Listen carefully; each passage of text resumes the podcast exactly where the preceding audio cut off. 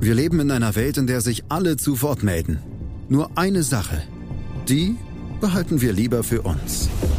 Guck dir mal deine eigenen Masturbationsfantasien an und frag dich mal, welche davon ohne Angst, Unsicherheit und auf Entspannung basiert. Beziehungsweise Sex. Der Podcast für Paar- und Sexualprobleme. Hast du innerlich eine Rechnung offen und willst du diese Rechnung begleichen oder sagst du, okay, ich möchte in eine zufriedene und liebevolle Beziehung finden? Bettina Utzler und Robert Cordes, Sexualtherapeuten des Instituts für Beziehungsdynamik Berlin, sprechen das an, was sich sonst keiner traut. Professionell, einfühlsam, kompetent. Wir sehen die Welt danach anders, wir sehen Beziehungen danach anders, wir sehen uns selbst auch anders. Beziehungsweise Sex der Podcast für Paar- und Sexualprobleme. Überall, wo es Podcasts gibt. Außer bei Spotify. Tiki Taka, der La Liga Podcast. Mit Nils Kern von Real Total und Alex Troika von Barca Welt. Tiki Taka auf meinsportpodcast.de mein Sportpodcast.de ist Deutschlands größtes Sportpodcast-Portal.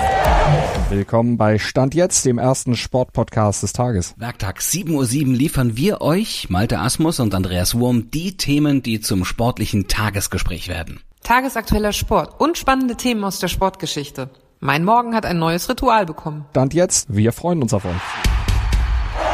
Mein Sportpodcast.de. Überall, wo es Podcasts gibt. Hola a todos, ¿cómo estamos? Hier ist Nils Kern von Tiki Taka, eurem La Liga Podcast. Und wir haben es jetzt wirklich geschafft. Wir sind soweit. Saisonrückschau bei Tiki Taka, unsere 46. Folge.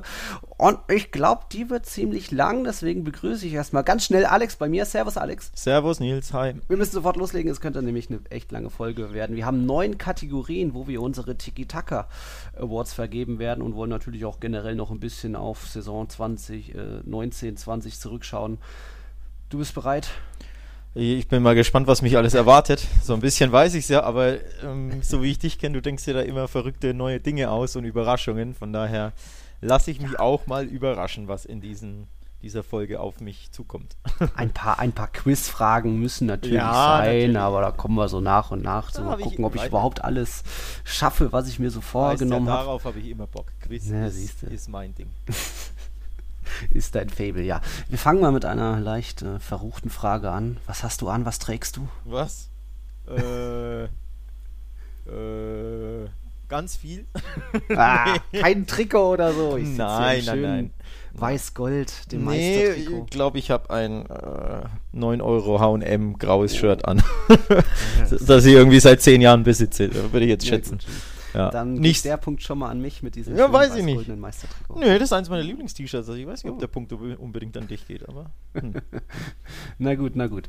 Die Saison 1920 ist um 380 Spiele liegen hinter uns. Die Saison hatte es natürlich in sich. Unser, er- unsere erste bei Tiki Taka. Da auch erstmal ein riesen Dankeschön an Mhm. euch, liebe Zuhörer, dass ihr immer so fleißig dabei wart. Also wir sind fast schon überrascht, Alex, dass die Zahlen, Aufrufzahlen da doch ja, eigentlich höher lagen als erwartet.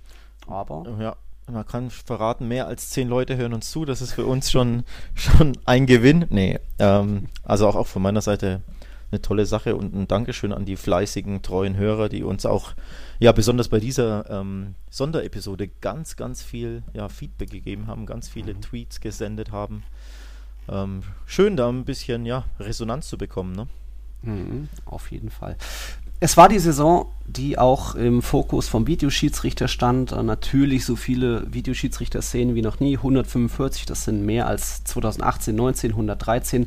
Logisch. Aber es gab auch so viele Elfmeter wie noch nie. 147 jetzt. Das ist, hat den Rekord von der Saison 89, 90, damals 137, übertroffen. Aber über dieses ganze Theater, wo ja auch ähm, Ligachef Javier Tebas gesagt hat, ja, der Videoschiedsrichter muss sich verbessern, auch wenn es da mehr um die ja, Abwicklung, den Ablauf geht, wann wer, welcher Schiedsrichter wohin geht. Ähm, darüber wollen wir heute gar nicht so viel reden. Wir hatten viele schöne Szenen in dieser Saison. Ähm, ich glaube, es gibt gar keinen Platz für das, was ich jetzt als erstes sage. Also wir haben unsere verschiedenen Kategorien, aber wir müssen nochmal her hervorheben, was für eine beeindruckende Statistikserie Iñaki Williams hingelegt hat von Athletic Bilbao. Der hat nämlich seit April 2016 nicht mehr in La Liga gefehlt, also seitdem keinen Spieltag verpasst. Und wir hatten ihn vorhin oder vor ein paar Folgen erwähnt, da war er gerade bei seinem 150. Spiel in Folge. Jetzt bei Saisonende ist er bei 157 Spieltagen in Folge. Das ist Platz 6 in der La Liga-Historie da auf Platz 1 steht eine Real Sociedad-Legende so aus den 80er, 90ern, Juan Antonio Laranjaga. Der hat 202 Spieltage in Folge geschafft. Und Iñaki Williams bei 157, unfassbar eigentlich für die heutige Zeit, ohne Sperre, ohne Verletzung mal. Oder einfach Pause auch mal. Mhm. Also wirklich Aber. mir unerklärlich. Und ich glaube, ich habe es vor zwei, drei Folgen schon gesagt ich würde mir wünschen, dass Osman Dembele den mal kontaktiert und ihn fragt, wie er, wie er das macht, dass er ständig... Was machst du in dein Müsli? Ja, genau, dass er halt nie verletzt ist, immer fit ist und ja, fast schon ein bisschen das ähm, Gegenstück zum armen Dembele ist, ne, der ja immer wieder mhm. auch die gleichen Probleme mit den Oberschenkelmuskeln hat und Williams ist ja genauso ein Sprinter, der von seiner Schnelligkeit lebt hauptsächlich und der hat nie irgendwas. Also das ist dermaßen genau. kurios ja, kaum erklärbar, ne? Ja, für heutzutage echt beeindruckend. Williams hat jetzt eben seit vier Jahren kein Spiel verpasst. Ein anderer, das ist noch eine schöne Geschichte aus dieser Saison, die jetzt sonst in unseren Kategorien nicht so vorgekommen wäre, hat seit drei Jahren eigentlich gar nicht gespielt. 1128 Tage verletzt gewesen. Von Mai 2017 bis eben jetzt nach dem Restart durfte Bruno Soriano, der Kapitän bei Villarreal, durfte er dann doch noch unverhofft irgendwie mitwirken. Also fast schon ein Wunder, dass der überhaupt nochmal mitspielen durfte. Auch so eine der schönen Geschichten in dieser Saison mit seinen 36 Jahren.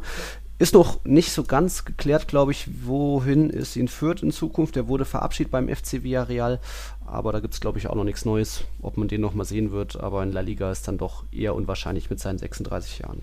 Ja, er hat seine Kar Karriere sogar beendet. Ähm, Ach doch, er, ja, ja, das hat er jetzt. Ja. Letzte, bei der letzten Folge habe ich es auch noch nicht gewusst, aber hm. ähm, das wurde jetzt kommuniziert. Also der hat tatsächlich da drei Jahre geschuftet, um hier hm. nochmal drei, vier, fünf Spiele zu absolvieren. Also damit er zeigen kann, er will halt es wirklich, geht. ja, dass es noch zurückkommen kann, dass es noch geht und vor allem er wollte sich halt vernünftig verabschieden, also sportlich verabschieden auf dem Platz und eben nicht die Karri äh, Karriere wegen, wegen der Verletzung beenden. Mhm. Und ja, aber jetzt quasi kam er zurück und hat Adios gesagt ja, durfte immerhin noch die Europa League-Teilnahme mit Villarreal genau, feiern, genau. feiern, also nicht so schlecht. Ein anderer hat dagegen seine Karriere erst vor, denn in dieser Saison wurde auch ein neuer, ja, der jüngste Debütant in der Liga diese Geschichte geschrieben. Das war zwischen Real Madrid und Mallorca. Kennst du den Namen noch? Mm, nee. Luca Romero. Ah, ja, ja, klar, logisch. 15 Jahre und 219 Tage ist er jetzt der jüngste Spieler, der jemals in der Liga zum Einsatz kam. Ähm, da zum Vergleich, Martin Oedegaard ist ja bei Real Madrid der jüngste äh, Debütant, der steht nur in Anführungszeichen auf Platz 9 mit 16 Jahren und 157 Tagen. Also auch da Luca Romero wohl vorerst unsterblich. Mal gucken, ob man das nochmal toppen kann. Äh, ich glaube, es war auch sein einziger Einsatz bisher, also war dann doch eher so ein bisschen Marketing vielleicht auch. Oder komm, wir verlieren eh gegen Madrid, dann kann man wenigstens noch Geschichte schreiben mit dem Luca Romero. Ja, kurios, ne? Ja. Viele Abschiede in La Liga. Bei Real Sociedad wurde Zurutusa ähm, verabschiedet. Natürlich beim FC Sevilla auch Eva Banega. Der dürfte noch weiterkicken. Ich glaube, den zieht es auch in die Wüste. Mhm. Fix ist jetzt auch, dass Santi Cazorla zu Al-Sad wechseln wird, also bald unter Xavi trainieren und spielen wird. Er wurde wie Soriano bei Villarreal verabschiedet und natürlich schon während oder in der Corona-Pause musste leider auch äh, Aritz Aduris seine Karri sein Karriereende bekannt gegeben, weil ich glaube, er braucht eine künstliche Hüfte. Alex, wie war das? Ähm, Aduris, ja. Ja, ja künstliche genau, Hüfte, also ähm, kein Profisport mehr bei ihm. Genau, genau. Ähm, der musste eben verletzungsbedingt die Schuhe an den Nagel hängen. Ja. Und richtig bitter, ja. Ich, auf Krücken kann man ihn sogar sehen, wie er, wie er im Saisonendspurt, weil er immer noch ähm, bei der Mannschaft ist und hier schön im, im Trainingsanzug von Athletic Bilbao und so mhm. mit, mitfährt etc. Also da wirklich Teammitglied noch weiterhin ist und dann konnte man immer wieder sehen, wie er in Krücken da zu den Spielen anreist. Mhm. Also kein schönes Bild. Ne? Nein, nicht für so einen Helden eigentlich schon. Des genau. Vereins des spanischen Fuß, Fußballs generell. Ja, absolut. Und was ich auch noch loswerden wollte, das ist dann auch schon so meine erste Quizfrage. Oh. Ähm, ich habe einfach mal geguckt, wie so die Dauerbrenner in dieser Saison waren und es gab nur einen Akteur, der nicht eine einzige Minute verpasst hat. Dass es ein Torwart ist, ist jetzt keine große Überraschung, aber verrätst du, wer das sein könnte? Mm, Torwart. 3420 Minuten auf dem Platz gestanden. Torwart, der keine Minute. Also die von Barca und Real fallen weg, denn die haben beide am letzten Spieltag nicht gespielt. Asensio wird, Asenjo wird wahrscheinlich mal wieder irgendwann verletzt gewesen sein. Bestimmt. Tippe tipp ich mal. Von daher, boah, schwierig, mhm. schwierig, schwierig. Mhm. Vom FC Getafe. Ja, Soria. David mhm. Soria, mhm. genau. Der hat wirklich jeden Spieltag mitgemacht. Respekt. Jan Oblak auch fast ähm, so viele Minuten gesammelt. Ich glaube, da waren es dann nur 24 Minuten, die Oblak insgesamt verpasst hat. Und dann kommt eigentlich auch schon ein Feldspieler, der äh, mit 3371 Minuten die meisten hat. Das ist vom FC Sevilla Rakete und Dauerbrenner Jesus Navas. Stark. Ja, stark. Der wird, der wird auch nicht müde, ne? Der wird auch nicht auf seine alten Tage irgendwie null. Also Malade oder oder ich meine, der ist auch schon extrem drei, überrascht, nee, genau. Ist er 34? 33? 34 sogar, ne? Wird im November 35, ja. Also das ist ein Dynamo, der Kerl. Das ist wirklich krass. ja, stark. Stark, das war so kleine, kleine Aperitifs, um reinzukommen. Oh. Jetzt wollen wir noch ein paar generelle News abklappern, bevor wir richtig loslegen mit unseren Awards. Ähm, denn in den letzten Tagen ist natürlich noch einiges passiert in La Liga. Wichtig, beim FC Granada hat einer der Leistungsträger verlängert, Roberto Soldado, hängt noch ein Jahr dran bis 2021, darf jetzt nochmal in der Europa League mitkicken. Mhm. Das wird bei Granada sehr wichtig sein. In der Quali ähm, zur Europa League muss man In der Quali sagen. erstmal. Die müssen ja drei Quali-Spiele absolvieren. Also ähm, ich glaube ja. offiziell zählt das ja gar nicht zur Europa League. Ne? Die geht ja erst mit der Gruppenphase los. Also das stimmt. Ähm, ja, ne, wir drücken aber natürlich die Daumen, dass sie sich für letztendlich dann natürlich für die Gruppenphase ähm, qualifizieren, logischerweise. Das stimmt, also, absolut. Wäre schon schön, wenn die das schaffen würden. Genau. Es gab noch Trainerwechsel. Bei Alaves ist eben Interimstrainer Trainer Juan Ramon López Muniz weg. Noch kein Nachfolger gefunden. Einen Nachfolger gibt es aber schon bei Villarreal. Da mhm. war die mhm. Entlassung von äh, Javi Calleja eher überraschend, aber mit Europa League will man sich eben auch mit kompakter, massiver Europa League Erfahrung wappnen. Mhm. Und das bringt eben der dreifache Sieger Unai Emery mit. Der, wenn einer Erfahrung in dem Cup hat, dann er, ja, das stimmt. ähm, ja, ich glaube, das ist eine ziemlich kontroverse ähm, Personalie. Mhm. Denn nochmal, er wurde Fünfter und sie waren ja jetzt eins der besten Teams nach dem Restart und haben da ja eigentlich auch teilweise wirklich schön Fußball gespielt und, und überzeugt. Aber in der Hinrunde hat Villarreal enttäuscht, sind in der Copa ausgeschieden, in der Europa League waren sie schwach und sind vorzeitig ausgeschieden. Und da war, glaube ich, so der Tenor im Verein, das wird nicht reichen. Also sprich, mhm. sie glauben nicht, dass der ähm, Kalecher die Mannschaft auch in die Zukunft besser machen wird, abgesehen von jetzt eben diesem guten Schlussspurt. Aber unterm Strich dachten sie, die Mannschaft braucht wirklich noch einen, ja, einen Tick mehr Erfahrung, ähm, und selbst wenn du quasi in der Liga nicht besser werden kannst, denn mehr, ganz ehrlich, mehr als Rang 5 geht kaum für den Verein. Mhm. Die Top 3 sind ja eh zementiert eigentlich und dann hast du mit Sevilla ja auch eine Mannschaft, die, die vor dir ähm, äh, landen muss. Und dementsprechend glaube ich eher, dass sie sagen, ja, warum denn nicht über die Cup-Wettbewerbe mal weit kommen oder vielleicht sogar mal einen gewinnen. Und mhm. da sind wir beim Thema Emery, du hast es angesprochen, der hat halt eben diese Erfahrung, vor allem in der Euro Europa League da mal einen tiefen Run zu machen oder eben vielleicht in der Copa mal Halbfinale, Finale einzuziehen. Und dahingehend, ja, sehen sie da eben doch ein bisschen Luft nach oben auf der Trainerposition und haben sich mit dem verstärkt. Mhm. Alaves hat eben noch keinen Trainer. Auch bei Valencia ist der Posten noch offen, auch wenn es da, ich glaube, 100 Namen inzwischen gibt, jede Menge Gerüchte aber noch nichts Handfestes wirklich, wer nee. da der neue Übungsleiter, Übungsleiter wird. Ähm, was haben wir hier noch? Genau, beim FCKD ist der Aufsteiger wichtig. Der holt sich gute Erfahrung im Sturm. Alvaro Negredo kommt auch irgendwo aus Dubai, glaube ich, zurück in La Liga. Hat ja schon bei einigen Vereinen gespielt, auch bei Manchester City. Zwei Jahre in Reals Castilla. Ja, auf Torejagd gewesen. Und jetzt wird er nochmal mit dem FC Cadiz angreifen. Also das wird spannend. Sein ehemaliger Sturmpartner der Castilla, Soldado ja bei Granada. Also mal gucken, wenn die sich wiedersehen. Ja, apropos, sich da apropos al alte Mittelstürmer, ne? Ähm, ich, auch 34 schon Negredo. Also auch ein Wandervogel vor dem Herrn, aber vielleicht ist er noch so für fünf bis sieben Saisontore gut und die könnten am Ende ausschlaggebend sein für Cadiz, ne? Absolut, ja. könnte reichen. Ansonsten schon so ein paar kleine Transfers gibt es bei Celta. Die haben schon Renato Tapia und Alvaro Vadillo bekannt gegeben. Bei Levante gibt es Francisco Son Hidalgo. Ist da Luis Perez bei Real Valladolid. Aber da wollen wir jetzt nicht so ausführlich eingehen. Da wird, eingehen. Da wird natürlich noch viel mehr kommen. Genau.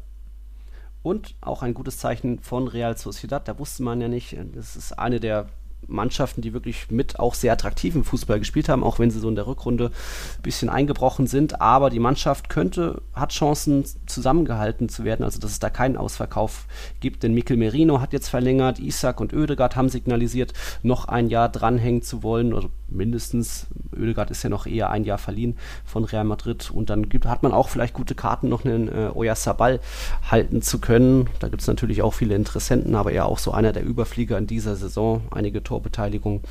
Ähm, ist Real Sociedad dann auch nur zu wünschen, dass man, wenn man jetzt schon Europa League es geschafft hat, gerade noch so, dass dann auch die Mannschaft großenteils zusammenbleibt. So ist es. So ist es.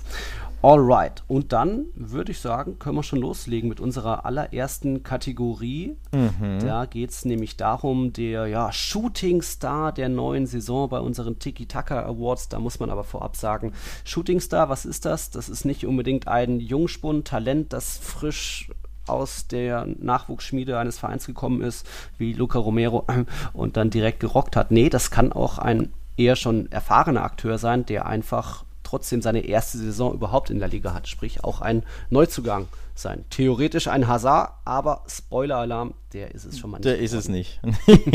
der könnte aber später noch auftauchen, lassen wir uns mal überraschen. Vielleicht, vielleicht finden wir eine K Kategorie, in der der Kollege Hazard passt. Ja, ja, ja.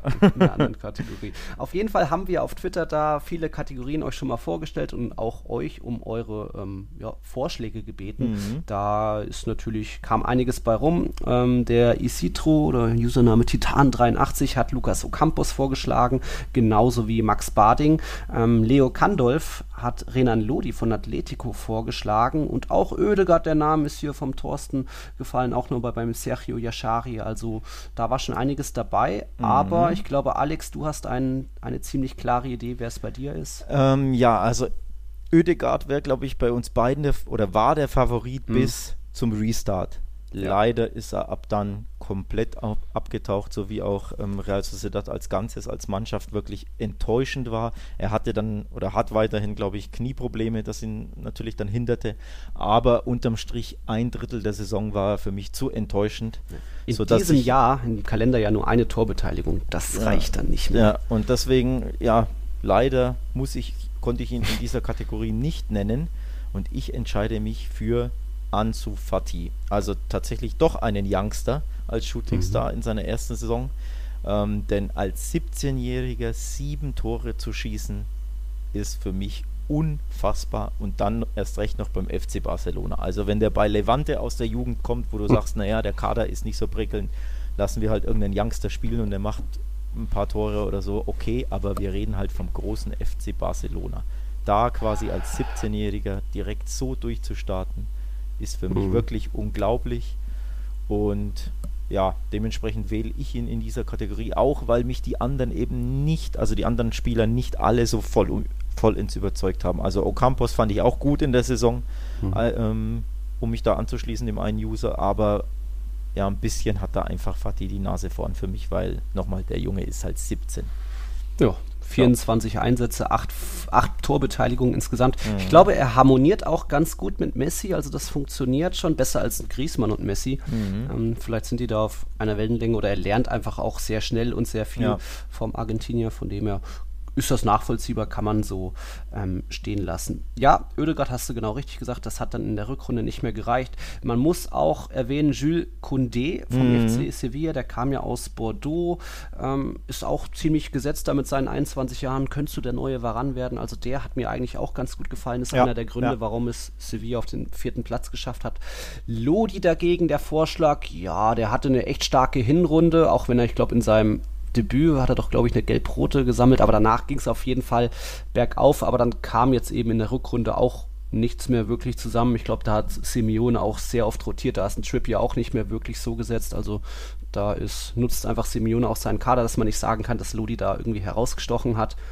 Kubo natürlich ist auch eine Erwähnung mhm. wert mit seinen 19 Jahren, aber dass auch wenn er neun Torbeteiligungen aus 35 Einsätzen mit seinen 19 Jahren ist das schon ganz gut, aber es reicht da nicht für meinen Favoriten, der wäre dann doch tatsächlich, obwohl er mit 26 Jahren schon eher älter erfahren ist, ähm, Lucas Ocampos wäre meine Wahl. 33 Einsätze, 17 Torbeteiligungen, kam aus Marseille und hat, ist auch der Spieler nach Lionel Messi, der so die meisten Dribblings äh, versucht hat in La Liga. Ich glaube 180 versucht, 67 ähm, sind ihm gelungen. Das steht so hier bei meiner Statistikenliste. Er ist auch immer mal gut für einen Ballverlust, immer mal für eine schlechte Ballannahme. Trotzdem aber der siebtbeste Scorer in La Liga eben mit diesen 17 Torbeteiligungen. Das ist einfach stark. Er ist eines der Gesichter beim FC Sevilla, auch wenn ich und du, Alex, wieder noch zwei vor Ocampos sogar sehen, wenn es jetzt um Sevilla geht. Aber für mich dann Ocampos so der Shootingstar der neuen Saison. Ja, schön. Ich habe übrigens schön. noch auf der Liste gehabt Jimmy Avia, der sich ja leider das hm. Kreuzband hm. gerissen hat im, ich glaube Ende Januar, Anfang Februar. Also der mhm. war ähm, bei mir ganz, ganz weit oben, wie gesagt, da leider verletzungsbedingt. Und ja, Kunde hast du, hast du genannt, der tatsächlich auch weit oben. Eine, eine klasse Saison, der ist ja auch sehr jung, ne? 21, 22, 21. weiß ich gar nicht so was. Ja. Ähm, da direkt Stammspieler geworden.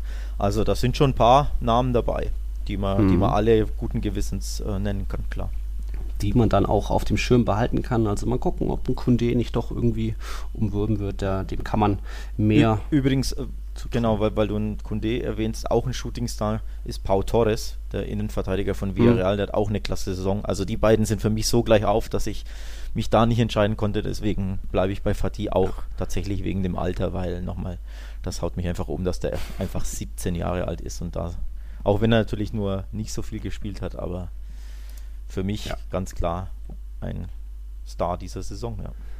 Gut, zweite Kategorie. Nach Fatih und Ocampos könnte es jetzt, oh, mal schauen, es wird ein, um den Trainer gehen. Mhm. Da haben eigentlich sehr viele geschrieben oder viele einen Namen genannt. Also hier der Hendrik hat auf Twitter das geschrieben, der Simon auf Twitter, der Leo Kandolf wieder, auch der Isitro. Diego Martinez. Yes. Willst du sagen, von welchem Club der ist? Ja, natürlich vom FC Granada. also das ist tatsächlich für mich völlig unumstritten der Trainer der Saison. Ähm, was Granada da gemacht hat, ist, ist unglaublich, da noch Siebter zu werden. Nochmal, ich habe sie, ich habe mich auch letzte Woche schon entschuldigt im letzten Podcast, ich habe sie als Absteiger getippt, ich glaube, wie du auch. Dementsprechend ziehe ich da wirklich alle Hüte, die ich habe vor dieser Leistung. Ähm, als Aufsteiger da noch in die Quali der Euro Europa League zu kommen. Ich glaube, einmal waren sie sogar Tabellenführer am zwölften mhm. Spieltag. Ähm, nie abstiegsgefährdet, muss man ja auch sagen. Ich glaube, durchgängig immer so auf Rang 10, 9 gewesen, 11 vielleicht. Also eine, eine tolle, tolle Saison. Halbfinale der, der Copa, ich habe es auch letzte Woche erwähnt. Also auch da waren sie mit einem Bein schon im Finale, nur wegen der Auswärtstorregel gegen Bilbao haben sie das Copa-Finale verpasst. Also eine mhm. unfassbare Saison, die Ghana da gespielt hat. Für mich ganz, ganz klar der Trainer der Saison, der Kollege Martinez da kann ich eigentlich gar nicht mehr so viel dagegen setzen. Aber Zwar würdest du gern? naja, auf Twitter hat noch der Thorsten Ratzenberg auch Sinedin Sidan geschrieben und natürlich äh, Real Madrid ist ungeschlagen, daheim hat nicht ein die stärkste Defensive insgesamt. Ähm, nur alle 137 Minuten kassieren sie ein Gegentor, 21 verschiedene Torschützen man stellt einfach, hat da einfach eine meisterliche Mannschaft zusammengestellt, die jetzt auch endlich mal wieder nach 2017 wieder Meister wurde. Aber ich glaube, Diego Martinez geht schon in Ordnung. Sidan kriegt dann eben die Silbermedaille. Und Bronze muss man dann eigentlich auch fast noch erwähnen. Julien Lopetegui, ja. wie der sofort beim FC Sevilla funktioniert hat, da ja. auch eben mit tollem Flankenspiel das ist dann auch ja, Ehrenwert. Tatsächlich auf dem Treppchen sind auch bei mir Sidan und Lopetegui. Ähm, haben es aber nicht geschafft, weil logischerweise man muss natürlich immer sehen, was sind die Ansprüche eines Vereins und wie sehr mhm. überperformt er. Und Real ja. Madrid ist halt natürlich einer der beiden Top-Favoriten auf den Titel. Sprich, wenn die den Titel gewinnen, ist das keine Überraschung, sondern das ist ja die Norm. Ähm, genauso Sevilla hat nun mal den Anspruch, mindestens Vierter zu werden, beziehungsweise zwischen vier und sechs zu landen, mit natürlich dem Ziel Champions League. Sprich, Lopetegui hat das natürlich geschafft, hat sein, sein Ziel erreicht, aber eben auch ja, liegt es in der, in der March, die eben von ihm erwartet wird oder was die Ziele einfach sind. Und eben Granada hat so dermaßen krass überperformt. Die werden, glaube ich, vor der Saison froh gewesen, wenn sie irgendwie 17. werden und die Klasse halten. Und jetzt sind sie einfach Siebter und spielen in der Quali von Europa. Deswegen ja. ganz klar Trainer der Saison Diego Martinez. Ja, Respekt. Ja, Respekt. Ich, ich würde mal auch mal eine Frage noch reinwerfen. Ähm, David Schepers hat das gefragt auf Twitter. Glaubt ihr, dass perspektivisch, dass es wieder zu einer Normalisierung des Abstands zwischen Real Barca und dem Rest der Liga kommen kann? Jetzt sind es ja nur noch, sage ich mal, ähm, 17 Punkte zwischen Real und dem dritten Atletico. Aber jetzt auch im Hinblick auf die Ära nach Messi, er wird ja nicht unbedingt jünger. Meinst du, da kann es mal wieder auch zu einem Überraschungsmeister kommen oder dass die Meisterschaft jetzt mit 87 Punkten also, ist nicht viel, aber auch nicht super wenig. Normalisierung heißt, dass es enger zusammenrückt, ne? Ja. Ähm, die Sache ist ja die, es lag ja nicht an Real und Barca, dass die beiden ähm, 17 bzw. 12 Punkte Vorsprung auf Rang 3 und 4 haben, sondern es lag ja an den anderen beiden Mannschaften. Denn man darf nicht vergessen, Real Madrid hat 12 Spiele nicht gewonnen und der FC Barcelona hat sogar 13 Spiele nicht gewonnen. Das ist schon nicht wenig, finde ich mhm. zumindest. Also Barca 6 Niederlagen, Real 9 Unentschieden. Das ist für deren Verhältnisse schon viel. Aber das Problem Aber lag bei Atletico hauptsächlich mit ihren 16 Niederlagen. Also Atletico, äh, unentschieden. Äh, unentschieden, pardon, genau, genau. 16 unentschieden. Also Atletico muss sich auf die Fahnen schreiben, dass sie zu schwach waren, um in diesen Titelkampf einzugreifen. Also nicht Real und Barca waren so stark dieses Jahr. Nee, Atletico hat einfach hm. underperformed. Haben zwar ihr Soll mit Rang 3 gerade noch so erfüllt, aber keine gute Spielzeit gespielt, wenn man eben vom Restart oder von den Spielen nach dem Restart absieht. Da waren hm. sie wieder Atletico, wie, sie, wie man sie kennt. Aber mhm. davor war die Saison wirklich, fand ich, schwach von Atleti und dementsprechend, ja, lag es nicht an der Stärke von Barca und Real, sondern eben an Atletico. Bei Sevilla ist es immer noch so eine Sache, denn die haben halt ja auch andere äh, Ansprüche beziehungsweise auch andere Möglichkeiten, also weniger, weniger Geld etc. Und wenn da ein Spieler mal wirklich äh, herausragend ist, wird er ja meistens von den Top 3 weggekauft mhm. oder von einem ausländischen Team. Deswegen für Valencia muss ja, müsste wirklich alles, alles, alles klappen und gleichzeitig müssten Real und Barca richtig schwach sein, dass die da mal da oben reinbrechen können. Also schwierig. Hm. Aber so, wenn Messi mal weg sein sollte, dann könnte es schon düster sein für Barcelona. Also der hat eben den Katalanen auch sehr viele Punkte beschert in dieser Saison. Das stimmt. Und klar, wenn dann, wenn man einen Blick in die Zukunft wagt, dann könnte es ein bisschen enger werden, aber eigentlich haben sowohl Real als auch Barca so viele finanzielle Mittel, dass sie auch mhm. nicht auf Verkäufe angewiesen sind, dass sie sich schon weiter noch halten werden. Also ich habe dieses Jahr hätte ich mehr von Atletico erwartet, muss ich ganz ja. ehrlich sagen. Ich habe wirklich ein ganz, ganz enges Meisterrennen getippt und ich hätte zum Beispiel gedacht, dass Atletico Zweiter wird vor der Saison, ähm, dass sie da quasi ja wirklich mit den beiden Top-Granten konkurrieren können. Von daher hätte ich mhm. denen jetzt schon mehr zugetraut und ich glaube auch in der nächsten Saison, wenn sie sich gut verstärken, wenn die Mannschaft zusammenbleibt etc., dass es nicht mehr 17 bzw. 12 Punkte Rückstand werden, sondern, ja. keine Ahnung, vielleicht vier, vielleicht drei, vielleicht kann man sogar vor dem einen landen, wenn, wenn sich ein Topspieler mal verletzt bei Barca oder Real etc. Also Atletico ist da schon mehr zuzutrauen, aber sie mhm. müssen halt einfach konstanter werden. Das stimmt. Das stimmt soweit. Und jetzt hat man ja, stimmt, unsere ersten beiden Kategorien Shooting Star und Trainer. Es geht weiter mit dem Tor der Saison, aber nach einer kurzen Werbepause. Bis gleich. 942 Tore sind in dieser Saison in La Liga gefallen. Schon wieder nicht die 1000 Tore Marke geknackt, also auch im zweiten Jahr nach Cristiano Ronaldos Abgang ist das nicht gelungen. Es ist der geringste Wert seit der Saison 2006, 2007. Auch damals 942 Tore. 2,48 pro Spiel ist natürlich nicht so viel, könnte, müsste mehr sein, ja. aber ist natürlich auch geschuldet jetzt der Thematik elf Spieltage in fünf Wochen, dieses genau, Restprogramm. Genau. Da haben ja. einfach viele Vereine auch mit dem 1-0 gesagt, äh, Energie sparen, äh, damit wir im nächsten, nächsten Spiel auch wieder treffen. Trotzdem, es sind einige schöne Buden gefallen, sowohl vor als auch nach der Corona-Pause.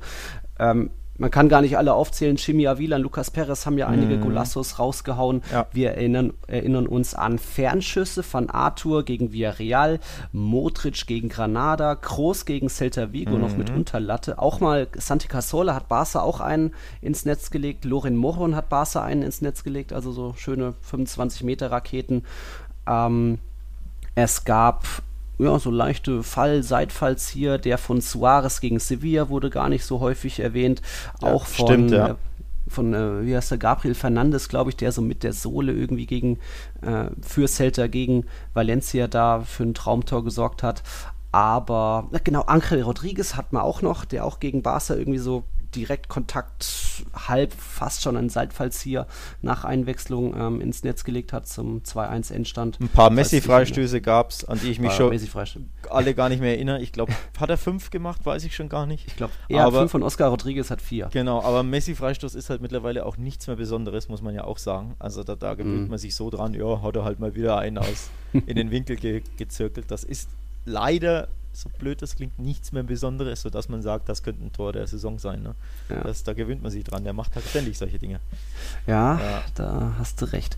Aber was wir auch da auf Twitter rumgefragt haben, da kamen dann doch auch viele konkrete Vorschläge. Max Bading hat zwar auch noch Oscar Rodriguez Freistoßtore gegen Mallorca und Celta genannt, die kann man sich gerne immer wieder anschauen. Ja, das eine war traumhaft. Ich glaube gegen Mallorca, ne? in der 86. Ja, in der zu diesem ja, im Nachhinein hat der Punkt nichts gebracht, aber in dem Moment war das ja ein, ein ja. super wichtiges Golasso und auch ein toller, toller Freistoß.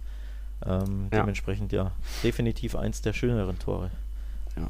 Und bei Twitter haben sich eben so drei Favoriten rausgestellt. Da ist unter anderem dann auch Benzema zu erwähnen gegen Valencia, 86. Minute. Ähm, Groß legt rüber auf Asensio, der gibt direkt wieder in die Mitte auf Benzema, der ihn irgendwie so mit dem rechten Fuß in der Luft annimmt, über sich spielt und dann direkt mit links ihn unter die Latte nagelt. Also auch so ein Golasso von Karim, der ja der zweitbeste Torjäger in La Liga war. Aber ich glaube, wir streiten uns jetzt um die Plätze 1 und 2. Womit fangen wir denn an da? Du äh, kannst dich, glaube ich, auch nicht entscheiden. Ich muss ehrlich sagen, ich streite mit mir selbst um die Plätze 1 und 2. Also ich sage schon mal, wie es ist und wie ich es auch vor ein paar Wochen gesagt habe. Ich kann mich nicht entscheiden zwischen dem Adoris Fallrückzieher gegen FC Barcelona am ersten Spieltag mhm. und dem Taco Nasso von Suarez, also diesem Hackentrick Aufsetzer, wo er den Ball mit der Hacke gegen den Boden schießt und er dann, glaube ich, gegen Sevilla war es, über ins, ins lange Eck geht. Also mhm. die beiden Tore sind. Gegen Mallorca war es. Mallorca war es, okay. Mhm. Ähm, die beiden Treffer sind für mich das Tor der Saison. Ich weiß, das macht jetzt gar keinen Sinn, aber ich kann mich nicht entscheiden, weil beide so wunderschön herausragend waren. Ja, Hilf da ist dann wieder die, die Frage. Da ist einerseits die Frage, hat es was am Spielstand geändert? Das war natürlich bei Aduris der Fall, denn das ja, war ja, das 1-0 in der 89. Minute. Genau. Nach Einwechslung höchst dramatisch, auch ich glaube, das hat er auch schon so bewusst ein bisschen gegen Testigens Lauf ins lange Eck. Einfach ein Traumtor, auch noch sein letztes Tor überhaupt für Bilbao, nachdem er jetzt zurückgetreten ist. Also da steckt schon sehr viel Geschichte dahinter. Mhm. Aber rein das Tor selbst mit der Technik, ich, das war ja fast schon eine Rabona-Hacke bei Suarez, weil ja. der hatte ja, seine rechte Hacke war dann neben dem linken Fuß und hat den Ball getroffen.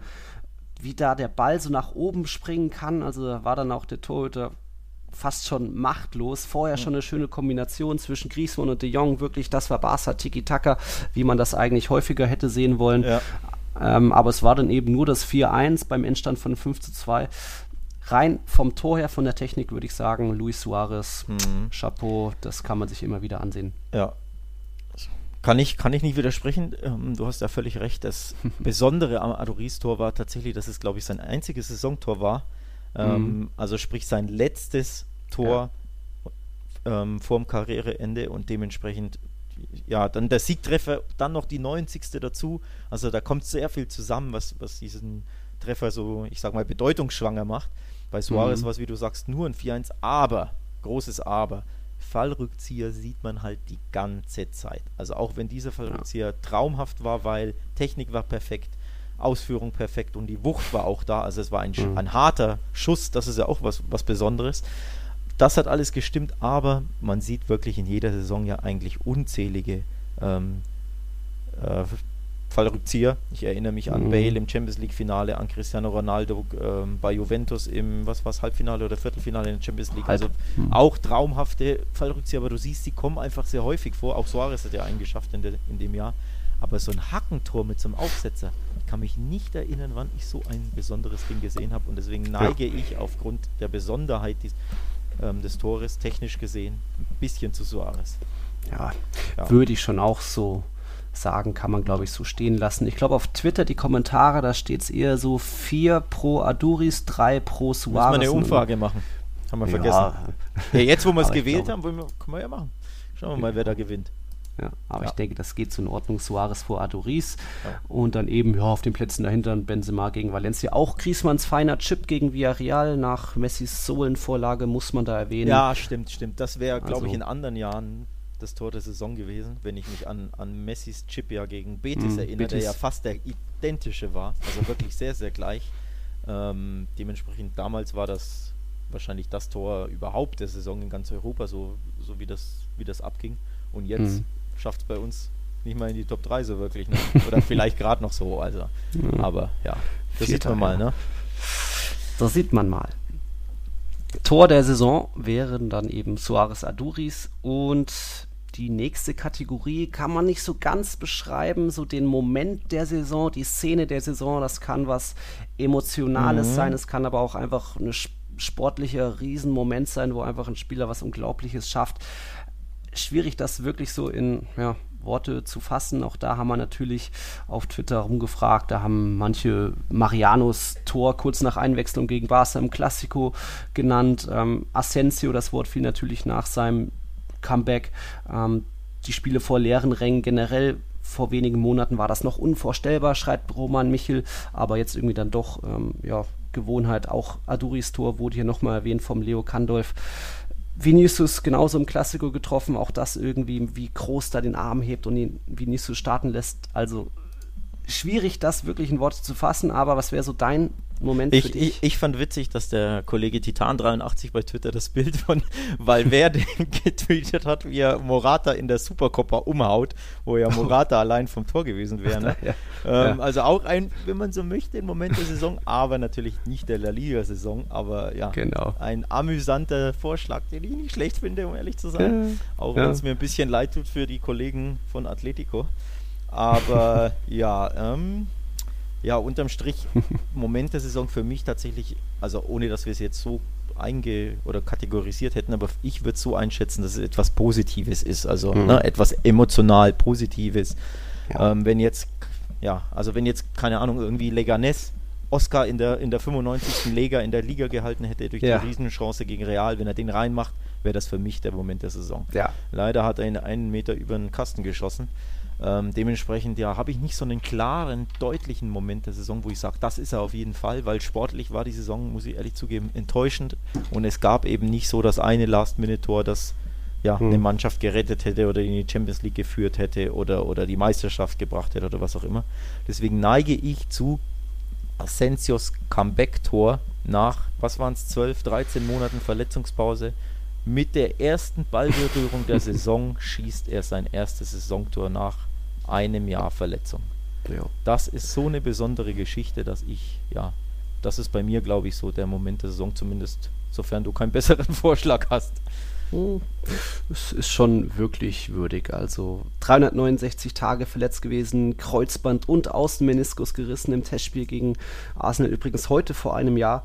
Ähm, generell dann 420 Tage ohne Einsatz gewesen, ohne Pflichtspiel. Dann kommt er zurück und 30 Sekunden später klingelt es zum 2-0. Dann hat auch noch das 3-0 vorbereitet für Benzema gegen Valencia. Also das war schon auch einer der wenigen Momente. Man, wir, haben, wir sehen so viel Fußball, müssen auch so viel arbeiten und liefern, dass, es, dass da wenig Zeit zum ja, Innehalten, Jubeln, sich freuen ist. Aber da hatte ich schon wirklich feuchte Augen, weil das einfach auch ein auch aus neutraler Sicht, glaube ich, freut, wenn ein Spieler nach so einer Leidenszeit zurückkommt und dann direkt trifft. Ähm, einfach eine sehr, sehr schöne Geschichte.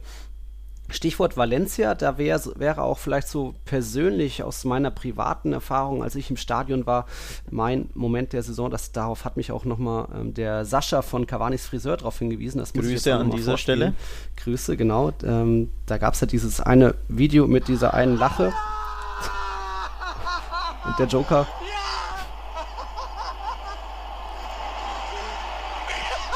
Ich weiß nicht warum, aber auch da eben so ein Moment, man, man ist dann normal bei Spielen so drin, die Mannschaft trifft, ja, aber da muss man den Live-Ticker updaten und tweeten und hier schon mal eine Grafik vorbereiten und einfach machen, liefern schnell. Also wirklich viel Platz zum Freuen ist da nicht, aber gegen Mhm. Valencia war das für mich so persönlich, wow, man hat es auch nicht mehr gedacht, dass Real Madrid das noch dreht und dann steigt da Courtois am höchsten zum kurz vorm 1 zu 1, Benzema dann der Nutznießer nach dem Durcheinander im Strafraum Ja. und dann hat Real Madrid da trotzdem noch irgendwie einen Punkt außen Mestalla entführt. Das Ich, war schon irre. ich übergebe einen äh, ei- eigenen Award an dich, die verrückte Lache der Saison. Ja? Den, Ja. bekommst du von mir überreicht, den Award, ähm, für diese. Reaktion da, ja. ja, um ja so richtig. Torjubel war es ja, ich habe einfach gelacht. Eben, Jubel war es ja nicht. das Es war einfach ungläubiges, verrücktes Lachen. Ja. Ja. Aber wir müssen dann auch noch eine andere Szene, einen anderen Moment erwähnen. Das war am 34. Spieltag. Sevilla führt 1-0 durch ein Tor von Ocampos und dann 99. Minute Torwart Watschlik verletzt, musste Mhm. raus. Ocampos zieht sich das Trikot von Watschlik über, stellt sich ins Tor hinein und dann kam es wirklich in der 101. Minute zum Showdown. Der gegnerische Torhüter Dimitrovic schießt, Ocampos pariert und rettet Sevilla dadurch die drei Punkte und so gesehen dann auch fast schon die Europa League Quali. Navas hat dann noch auf, vor der Linie noch einen Ball geklärt, aber so eine verrückte Szene, dass vorher auch noch Ocampos gegen Dimitrovic getroffen hat und dann Dimitrovic an Ocampos scheitert. Wahnsinn, auch so einer der Momente der Saisons. Aber Ja. ich glaube, wir sind beide äh, mit dem Asensio-Comeback, das passt schon, das kann man so sagen. Jo. Jo, jo, jo. Alright, dann sind wir jetzt bei so einer kleinen Doppelkategorie. Es geht um die Flops der Saison, also die Enttäuschung. Das sind einerseits Spieler, darüber reden wir, aber auch es geht um Teams, um die Clubs dann. Ja. Und da sind natürlich bei Spielern viele Namen ja, Ja. gefallen. Der Titan der Isitro hat wieder Hazard und Griezmann genannt, aber auch äh, Dembele lese ich hier und Mhm. Jovic lese ich bei Markus Schneider. Ähm, was haben wir noch? Oh ne, das waren so die, die Spieler. Ich schmeiß mal Und- Iglesias in den Raum. Borja Bor- Iglesias, Borja ja. Iglesias für 28 Millionen von Espanyol gekommen und hat er vier Saisontore geschossen, glaube ich. Drei Tore, drei Vorlagen. Ja. Ja. Ähm, also Oh, den kann man in den. Raum werfen, aber ähm, Falls, falls ihr ihn nicht kennt, der hat vorher einfach für Espanyol geknipst ohne Ende. Betis greift tief in die Tasche für ihre Verhältnisse und hat auch Europa ja, ähm, Ambitionen natürlich auch mit einem Fekir, aber Borja Iglesias einfach eine ja fast schon auf, oft auch lustlose Auftritte, lethargische Saison hinter sich. Das Ähm, war nichts. Ja, auch nennen darf man, wenn man schon bei Stürmer sind, die viel Geld gekostet haben und wenig gemacht haben, Luka Jovic natürlich. Ne? Ähm, also der ist da für mich auch ganz oben. Aber man muss natürlich sagen, Jovic wurde ja nur als, als Backup-Stürmer verpflichtet, auch wenn er 60 Millionen gekostet Ja. hat. Also keiner ist davon ausgegangen, dass er jetzt Benzema auf die Bank verdrängt. Dementsprechend schafft er es in meinem Ranking nicht ganz.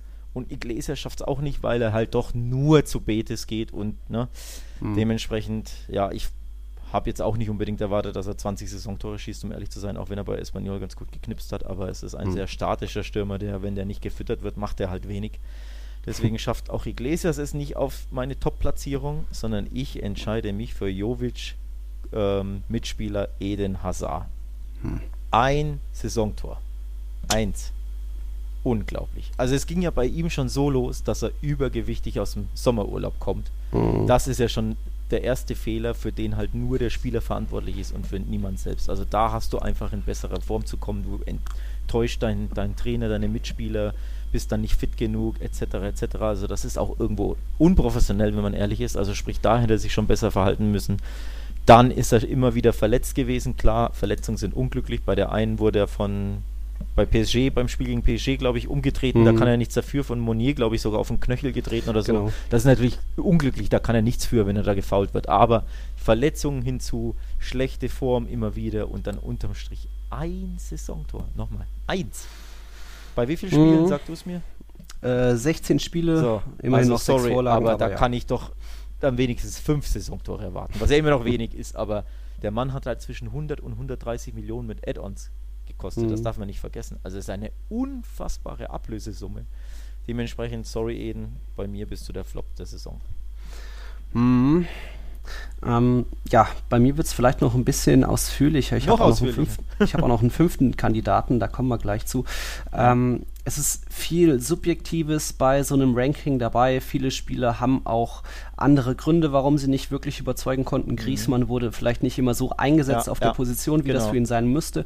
Ähnlicher Fall auch, das ist mein fünfter Kandidat, Joao Felix, Ja, der da auch, auch oft zu sehr am Flügel gehangen hat und Simeone ihn nicht so hat machen lassen.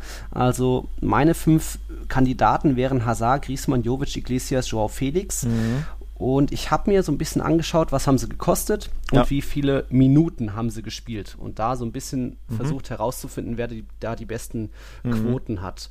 Die da eigentlich noch okay perf- performt haben, das sind so gesehen Griezmann und Hazard. Ja.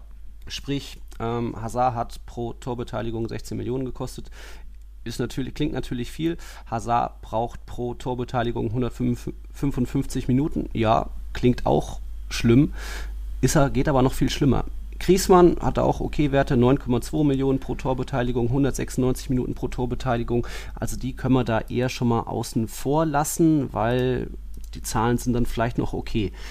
Jetzt kommen wir zu Jovic der mit seinen 60 Millionen nur drei, Betor, äh, drei Torbeteiligungen macht schon mal 20 Millionen pro Torbeteiligung. Hm. Mehr als Hazard und Griezmann. Und minutenmäßig hat er natürlich nicht so viel gespielt. Ähm, deswegen 140 Minuten pro Torbeteiligung ist dann schon wieder gut. Aber wir sind, wir gucken uns weiter Bocha Iglesias an. Der kostete so rund um die 5 Millionen pro Torbeteiligung, hat aber 320 Minuten pro Torbeteiligung gebraucht. Das sind so diese Rankings. Und Joao Felix, 18 Millionen pro Torbeteiligung und 250 Minuten pro, pro Torbeteiligung. Und da ist Joao Felix eben bei mir in diesem Ranking, wenn man das nur an Statistiken misst, alles andere wie Positionen, Verletzungen, Hazard ist auch, wird auch am häufigsten gefault, äh, außen vor, dass der Joao Felix eben die schlechtesten Zahlen hat vor Iglesias und Jovic und dann vor Griezmann und Hazard. Also wäre eher doch für mich noch Joao Felix der Flop der Saison. Also du orientierst es stark an der Ablösesumme, wenn ich das richtig sehe, weil du es ja runtergebrochen hast, ne? Aber auch an Ja. die Minuten eben, wie, wie viel sie, Minuten sie pro Torbeteiligung ja. brauchen. Also ich muss sagen, ich hätte jetzt eher gedacht, du bringst hier, also mit Felix hätte ich jetzt, also war klar, dass du ihn nennst, aber ich hätte nicht gedacht, dass er, dass er dein, dein Flop der Saison ist. Ähm, um auf Griezmann zum Beispiel zurückzukommen, er hat zum Beispiel viel gespielt und immerhin neun Tore geschossen in der Liga. Also Mhm. neun ist ja jetzt so wenig nicht, vor allem wenn man es daran misst, wie viele Tore er in den letzten Jahren schoss. Denn er war ja nie mit 30 oder 40 Toren Ronaldo-mäßig die Nummer 1, sondern er ist nicht so viel dafür bekannt, dass er, dass er ständig Tore schießt. Ich glaube, sein Schnitt bei Atleti war 15 das ist pro Saison oder irgendwie sowas. Also lass es 16, 17 sein. Also sprich, war klar, er muss sich unterordnen, er arbeitet unfassbar viel für die Mannschaft nach hinten, dementsprechend all, all diese Gründe, ne, außer Position eingesetzt werden. Deswegen schafft es Griezmann bei mir nicht ins Ranking. Ich hätte zum Beispiel eher Dembele genommen, weil der ja nur verletzt war. Also Ja, nur. Aber Ja. Nochmal, ein Spieler kann nur bedingt was dafür, dass er verletzt ist. Das ist einfach auch immer Pech. Besonders wenn man umgetreten wird. Klar, bei ihm sind es immer die, die Muskeln. Aber auch das ist natürlich einfach Pech und Unglück. Und nochmal, ich bewerte ja lieber einen Spieler oder ich nehme lieber einen Spieler in den Award auf, der viel spielt und wenig macht, als jemand, der einfach nur verletzt ist. Das ist ja logisch, ne? Also äh, jemand, Mhm. der spielt und, und Ja, nichts klar. leistet, enttäuscht der viel mehr als jemand, der gar nicht spielt, zumindest für mich. Also eher hätte ich da zum Beispiel, keine Ahnung, vielleicht auch Bale noch mit reingenommen, der ja auch. Bei dem ist man Natürlich.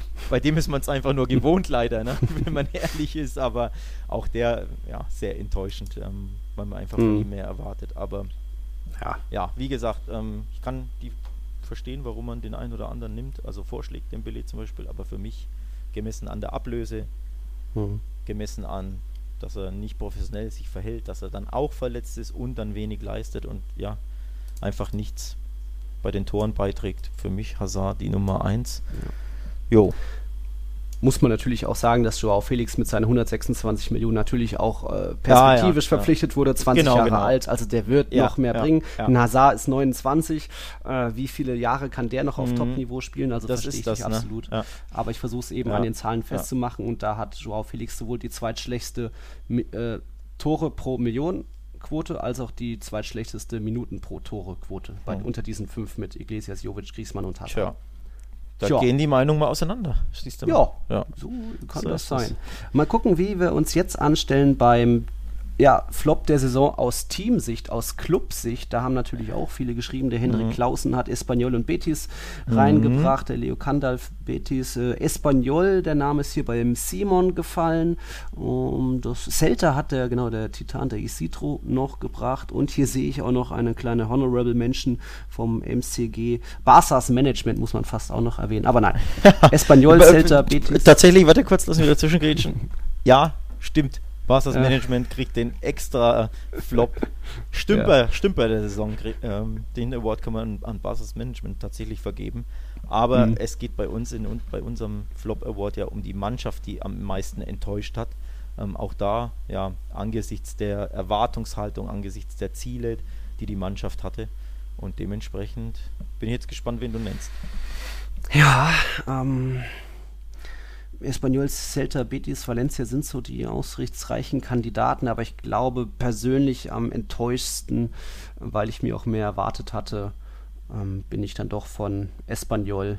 Mhm. Auch weil sie sind die schwächste Offensive in La Liga, haben nur 27 Mal getroffen, auch viel kassiert. Sie sind dazu auch noch eins der unfairsten Teams in der Liga, haben 13 Mal ähm, Platzverweise hinnehmen müssen. Das war auch einfach oft zu schwach. Auch nach der Entscheidung in der Liga haben sie sich nicht nochmal irgendwie den Kopf hochgenommen und gesagt, komm, jetzt versuchen wir noch ein bisschen was zu reißen, uns erhobenen Hauptes aus der Liga zu verabschieden. Nee, ähm, Espanyol, das war schlecht. Natürlich kam dieser Verkauf von Borja Iglesias dazu und ja vorher schon äh, Moreno, aber das hätte man viel besser auffangen müssen. Vulai einige Dinge vergeben. Raul de Thomas hat dann auch nur in den ersten fünf Partien nach seinem Transfer geknipst und danach ja, ist er wieder in alte Muster zurückgefallen, dass er einfach auch jemand ist, der ja ähnlich wie Rames vielleicht sich nicht wirklich voll reinhaut und wenn er keinen Bock hat, dann hat er keinen Bock. Also Espanyol, nee, für mich der Flop der Saison. Okay. Gut, die, meine vier wurden schon genannt, die in der Verlosung sind, nämlich Espanyol logischerweise. Von Valencia bin ich stark enttäuscht, von Betis und von Celta. Das sind so meine vier Teams. Ich glaube, auch von unseren Twitter-Followern wurden alle vier Mhm. genannt.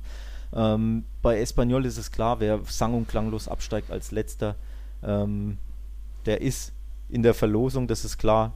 Du hast ja die ganzen Gründe genannt, brauche ich jetzt nicht ausführen. Ich ähm, denke da immer auch, wie gesagt, ein bisschen dran, was so die Erwartungshaltung und die Ansprüche Mhm. und die Ziele sind. Und Ja. vor allem, was ich persönlich von einer Mannschaft erwarte. Also nicht nur, was die Mannschaft selbst für Ziele hat, nämlich im Falle von, von Betis zum Beispiel ähm, nach Europa zu kommen, also die Europa League zu schaffen, sondern auch, was, welche Erwartungshaltung ich an die Mannschaft habe. Und meine Erwartungshaltung an Espanyol war einfach nicht so hoch. Ich habe sie zwar nicht als Absteiger getippt, aber ich meine, ich hätte sie auf Platz 14, 15 rumgetippt. Sprich, ich habe eh schon erwartet, dass die Mannschaft nicht sonderlich gut sein wird. Sie hat also nicht so stark underperformed, wie ich es erwartet hätte. Deswegen ist es für mich nicht Espanyol.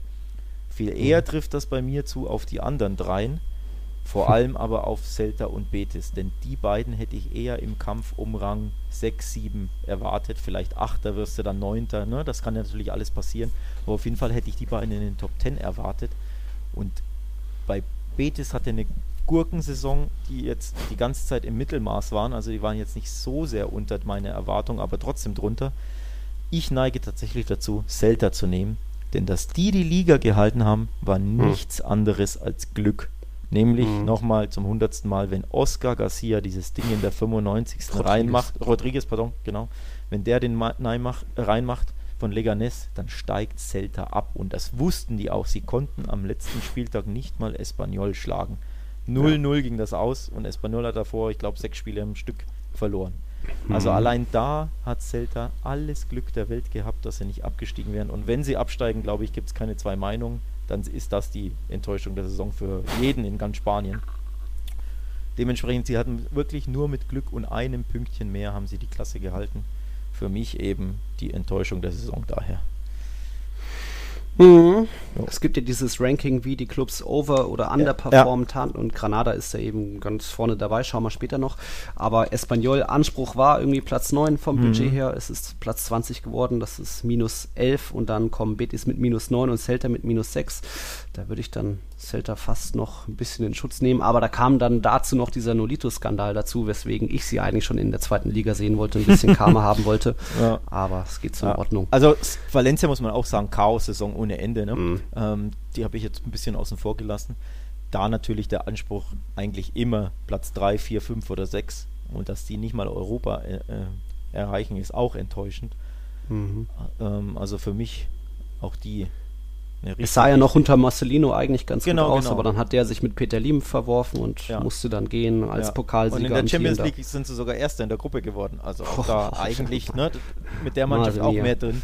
Aber Mhm. ja, unterm Strich, ich glaube, ich gebe es, wie gesagt, Celta auch persönlich gesehen, hätte ich mehr gedacht, dass mit dem Kader oder gedacht, dass mit dem Kader viel mehr möglich sein muss mit Aspas, Dennis Suarez, Rafinha, Bryce Mendes etc. etc. Mhm. Ähm, da musst du einfach, ja, schlechtestenfalls finde ich Zehnter werden oder so. Ähm, aber ja. quasi ab, fast abzusteigen, nur Glück zu haben, weil, weil die eine Mannschaft Leganes da eine Riesenchance vergibt mhm. in der 95. Boah. jo, ich würde auch noch mal ganz kurz Valencia ein bisschen in Schutz nehmen. Sie sind auch die Mannschaft mit den meisten Videoschiedsrichterentscheidungen gegen sich gewesen. Ich glaube, äh, Pedrito Martin hatte da auch so einen so ein Ranking mit eben sechs Punkte, hat Valencia durch den Videoschiedsrichter verloren, da die die Mannschaft mit den meisten Punkten, dann wäre man jetzt mit 59 statt 53 Punkten wäre man schon auf dem sechsten Platz, also Europa League, mhm. aber trotzdem katastrophale Saison ja. und zeigt ja auch, wie war das, als der Silades entlassen wurde und die Fans auf die Barrikaden gingen, hat dann die Tochter von Peter Lim irgendwas getweetet, äh, wie, hey, der Club ist unser und wir können damit machen, was wir wollen. Mhm. Also ja, Valencia gibt kein schönes Bild ab. Mhm. Und das ist schade. Ja. So, Club und Spielerflop der Saison haben wir jetzt soweit. Jetzt kommt es natürlich zu den positiven ja, Überraschungen bezüglich Club und Spieler und das schauen wir uns nach noch einer Pause an. Bis gleich. Von der Enttäuschung zur Überraschung. Wir sind schon in der siebten Kategorie unserer Tiki-Taka Awards und jetzt sind wir eben beim Club der Saison, der Überraschung der Saison, wie auch immer ihr das nehmen wollt. Ich da ist, glaube ich, Alex sich ziemlich klar, wen du da nennen willst. Ja, wenig überraschend. Die, die Überraschung natürlich Granada. Wie ich habe es ja schon ähm, ja. ausgeführt. Platz 7, damit hat wirklich niemand in Spanien und auch der Verein selbst nicht rechnen können. Das ist eine unfassbare Überraschung vor Valencia, vor Getafe, vor Athletic Bilbao, vor Real Betis, vor Celta Vigo. Hättest du mir das gesagt vor der Saison, hätte ich mhm. gesagt, nee, du spinnst. Dementsprechend, ja, unglaublich, dass die die Quali zur Europa League geschafft haben. Ziehe ich jeden Hut davor, wie gesagt, und wähle sie zum Team der Saison, zur Überraschung der Saison. Ja. Sie hatten den kleinsten oder eines der geringsten Budgets in La Liga, aber da eben voll overperformed. Statt Platz 18 war das, gab es dann Platz 7. Also das ist elf Plätze besser, als das vielleicht zu erwarten war als Aufsteiger aus ja, den kleinen einer kleinen Stadt in Andalusien. Chapeau dafür. Ich muss dann natürlich trotzdem noch Real Madrid erwähnen, auch wenn natürlich Real Madrid immer anpeilt, den Ligatitel zu gewinnen und Zidane ja auch bei seiner Rückkehr gesagt hat, dass La Liga Priorität haben wird. Aber die einzige Mannschaft, die keine Heimniederlage kassiert hat, ähm, 25 Gegentore sind ein Rekord. Der lag bisher bei 26 Gegentoren aus der Saison 87, 88. Also da ist Real Madrid Spitze. Gegen die Top-Teams haben die Königlichen keine Niederlage kassiert. Also auch das ist schon mal eine Ansage, weil die Niederlagen gab es dann, waren Ausrutscher gegen Mallorca, Betis und Levante. Das wird man nicht ganz ausmerzen können, gibt es immer, aber auch da einfach gegen die obersten Teams im Klassiko 2-0 und 0-0 Atletico endlich mal wieder daheim geschlagen. Das sind einfach ja, meisterliche Werte und da muss man dann doch irgendwo auch Real Madrid erwähnen. Und ja. dann kann man noch überlegen, Alex Real Sociedad oder Villarreal, aber ich glaube dann doch eher, wenn es jetzt darum geht, noch eine Bronzemedaille zu verteilen. Ja, auch, ähm, auch, auch, den FC Sevilla kannst du bei der Bronzemedaille, finde ja, ich, find ich, erwähnen, denn ähm, für die ist das ein, ein, richtiger Coup, da wieder die Champions League erreicht zu haben. Also die haben ihr Ziel voll erreicht und nochmal Lopetegui in der ersten Saison, das wusste man nicht, das hätte auch schief gehen können. Ne? Also, also schief gehen im Sinne von Fünfter bis Zehnter werden oder so. Aber ja. nee, dass er die Champions League schafft, die Ziele erreicht, ist, ist eine tolle Sache. Also ja. ich finde, da kann man auch Sevilla noch nennen, ja hat den Kader auch komplett auf links gedreht. Also ich glaube, nirgendwo gab es so viel Bewegung im ja. Kader bezüglich Zu- und Abgänge wie bei Sevilla. Aber ich würde da eher noch Real Sociedad erwähnen, einfach auch aufgrund des oft sehr attraktiven Fußballs, schnell, direkt. Oedegaard sieht irgendwie den Pass durch die Schnittstelle und schickt Oyarzabal, der knipst dann vorne ist entweder ein Willian José oder ein Isaac da, wenn einer mal nicht funktioniert. Das sah einfach in der Hinrunde oft so wunderbar schon aus, ist dann leider nach der Rückrunde eingebrochen. Ja. Trotzdem, auch das steht für die Basken. Sie sind die fairste Mannschaft in La Liga, also haben generell nur zwei Platzverweise kassiert, sage ich mal. Ähm, das ist schon einfach, steht für schönen Fußball und kann man nur hoffen, dass diese Mannschaft zusammenhält. Und Villarreal war natürlich auch oft attraktiv, schnell direkt vorne in der Spitze, was da Casola und äh, Moreno gezaubert haben. Aber sie sind dann auch die Mannschaft mit den meisten Elfmetern. Elf Stück haben sie bekommen. Und war, ja, es war jetzt nicht immer so abzusehen, dass sie da vorne landen würden. Da hat mich einfach Real Sociedad oft mehr überzeugt, wenn es mhm. jetzt rein um das, das Schöne des Spiels geht. Jo. Jo. Okay, dann haben wir auch diese Kategorie bezüglich ja, des besten Clubs der Saison und dann geht es weiter zum Spieler der Saison. Hier werden ja, viele Namen genannt von euch auf Twitter. Also angefangen bei einem Kucke über einen Courtois, über einen Testegen sogar lese ich hier. Ramos lese ich. Llorente fällt hier sogar. Casola. Ähm, zwei Namen überlese ich noch immer. Mariano sogar. Ich glaube, das war ein Scherz von Dudi. Wahrscheinlich. Wahrscheinlich eher. Aber natürlich erwähnen auch ganz viele Messi und Benzema. Ja. Und darüber können wir jetzt fachsimpeln, wer so für uns der Star ist. Ich glaube, ein paar können wir abhaken. Gucke hatte eine mhm. gute Saison bei Atletico bestimmt, ist einer, der mit die meisten Key-Pässe in La Liga gibt. Aber ich glaube, bei Atletico ist es schwer, einen, ja, einen herauszunehmen, der über, aus allen hervorgestochen ist, mhm. oder Alex? Ja, ja gebe ich dir recht. Und vor allem ja. hat mich tatsächlich bis zum Restart Atletico wirklich enttäuscht in der Saison, muss ja. ich auch da äh, nochmal betonen und dementsprechend, mhm. ähm, ja. Da waren sie auch gar nicht auf einem Champions League Platz. Genau, die waren ja Sechster vor dem Restart. Also mhm. das ist ja wirklich, ja, fast schon der Super, ja okay, der Supergau wäre wahrscheinlich äh, siebter, achter, neunter, aber ähm, dementsprechend ja sehe ich da keinen Atletico-Spieler, den ich in diesem auch nur überhaupt auf dem Treppchen nennen würde. Ja, vielleicht Oblak, der wie immer stark mhm. war, aber auch da würde ich eher zu anderen Spielern neigen, um ehrlich zu sein. Also für mich ja. gibt es da keinen Atletico-Spieler dieses Jahr, der herausragte so mhm. sehr. Santi Casola mit 35, seinen 35 Jahren ja. hat nochmal ganz groß aufgespielt, elf Tore, zehn Vorlagen. Den finde also ich, kann man schon eher erwähnen, ja. Absolut. Kann man schon eher erwähnen. Der hat zwar auch alle acht, seine acht Elfmeter verwandelt, aber gibt noch mehr dazu. Aber ist jetzt auch nicht unbedingt der Top-Kandidat für Spieler der Saison. Ramos und Benzema, ja, auch starke, un unglaubliche Saisons natürlich. Mhm. Allein bei Benzema, der ist der Akteur in La Liga, der die meisten Punkte beschert hat seiner Mannschaft. Oh. Ich glaube, 16 Punkte hat allein er durch irgendwie ein Führungstor oder ein Ausgleichstor beschert nochmal mehr als Messi. Äh, Ramos natürlich der Verteidiger mit den meisten Toren in diesem Jahrtausend, also elf gegen rein und davon in Anführungszeichen nur sechs Elfmeter. Wir erinnern uns an Kopfbälle, an äh, den, sein Freistoßtor. Er ist einfach, ja, steht für Reals beste Defensive aller Zeiten mit diesen 25 Gegentoren. Aber jetzt darfst du deine Lobeshymne anfangen. Woher weißt du denn, dass eine Lobeshymne kommt? Naja, ich habe da so ein Gefühl. Du hast ein Gefühl. Also ich fange mal anders an. Der Flo hat mich gezwickt. Stark. Ich fange mal anders an. Ich würde lieber, so, so paradox das klingt, den Award an einen Spieler des Meisters natürlich vergeben, weil der ein Spieler des Meisters eher verdient hätte, so als, ne, mhm. als, als Leistung. Aber bei Real Madrid fand ich, hat, gab es den einen Spieler nicht, der herausragte, sondern für mich war es auch ein Team-Effort von, sagen wir mal, von vier Säulen. Ähm, natürlich muss man Ramos und Benzema hervorheben, die beiden herausragenden bei Madrid, aber natürlich auch Casemiro hat eine super wichtige Rolle inne vor der Abwehr und auch Courtois war mhm. bärenstark, Varane war stark. Also du siehst, ich, da gibt es vier, fünf Spieler, die ihre, ja, ihren Job so, so gut gemacht haben und ähm, im quasi im Verbund, Verbund Real Madrid zum Meister gemacht haben, dass mhm. ich nicht den einen herausheben kann oder möchte. Also in, nach dem Restart würde ich Benzema und, und Ramos, also Ra Ramsima wählen, aber auch da sind wir bei zwei Spielern. Also ich finde, es gab nicht den einen, wohingegen bei einer anderen Mannschaft fast schon wie immer der eine Spieler alle, alle, alle überragt und eben auch alle Kontrahenten in der Liga. Natürlich sprechen wir von Lionel Messi.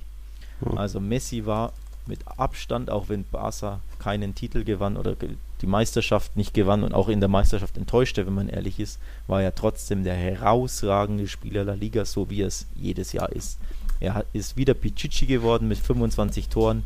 Er hat auch die meisten Assists mit 21 und allein, dass er bei beiden ähm, Statistiken mehr als 20 hat, ist ja auch schon wieder ein Rekord. Denn nur Thierry, äh, Thierry Henry schaffte in den großen Ligen Europas in den letzten, was waren es, 20 Jahren in, mhm. beiden, in beiden Stats 20 oder mehr. Also hat, Messi hat diesen inoffiziellen Rekord gebrochen. Er hat Xavis Assist-Rekord ähm, gebrochen mit jetzt 21 Assists. und er hat noch so, so viele andere Statistiken wieder mal angeführt oder dominiert. Also er 88 Chancen kreiert, das sind die meisten. Er hat die meisten Dribblings geschafft, die meisten Schüsse abgegeben, die meisten Großchancen kreiert, die meisten Pässe im letzten Drittel. Mhm.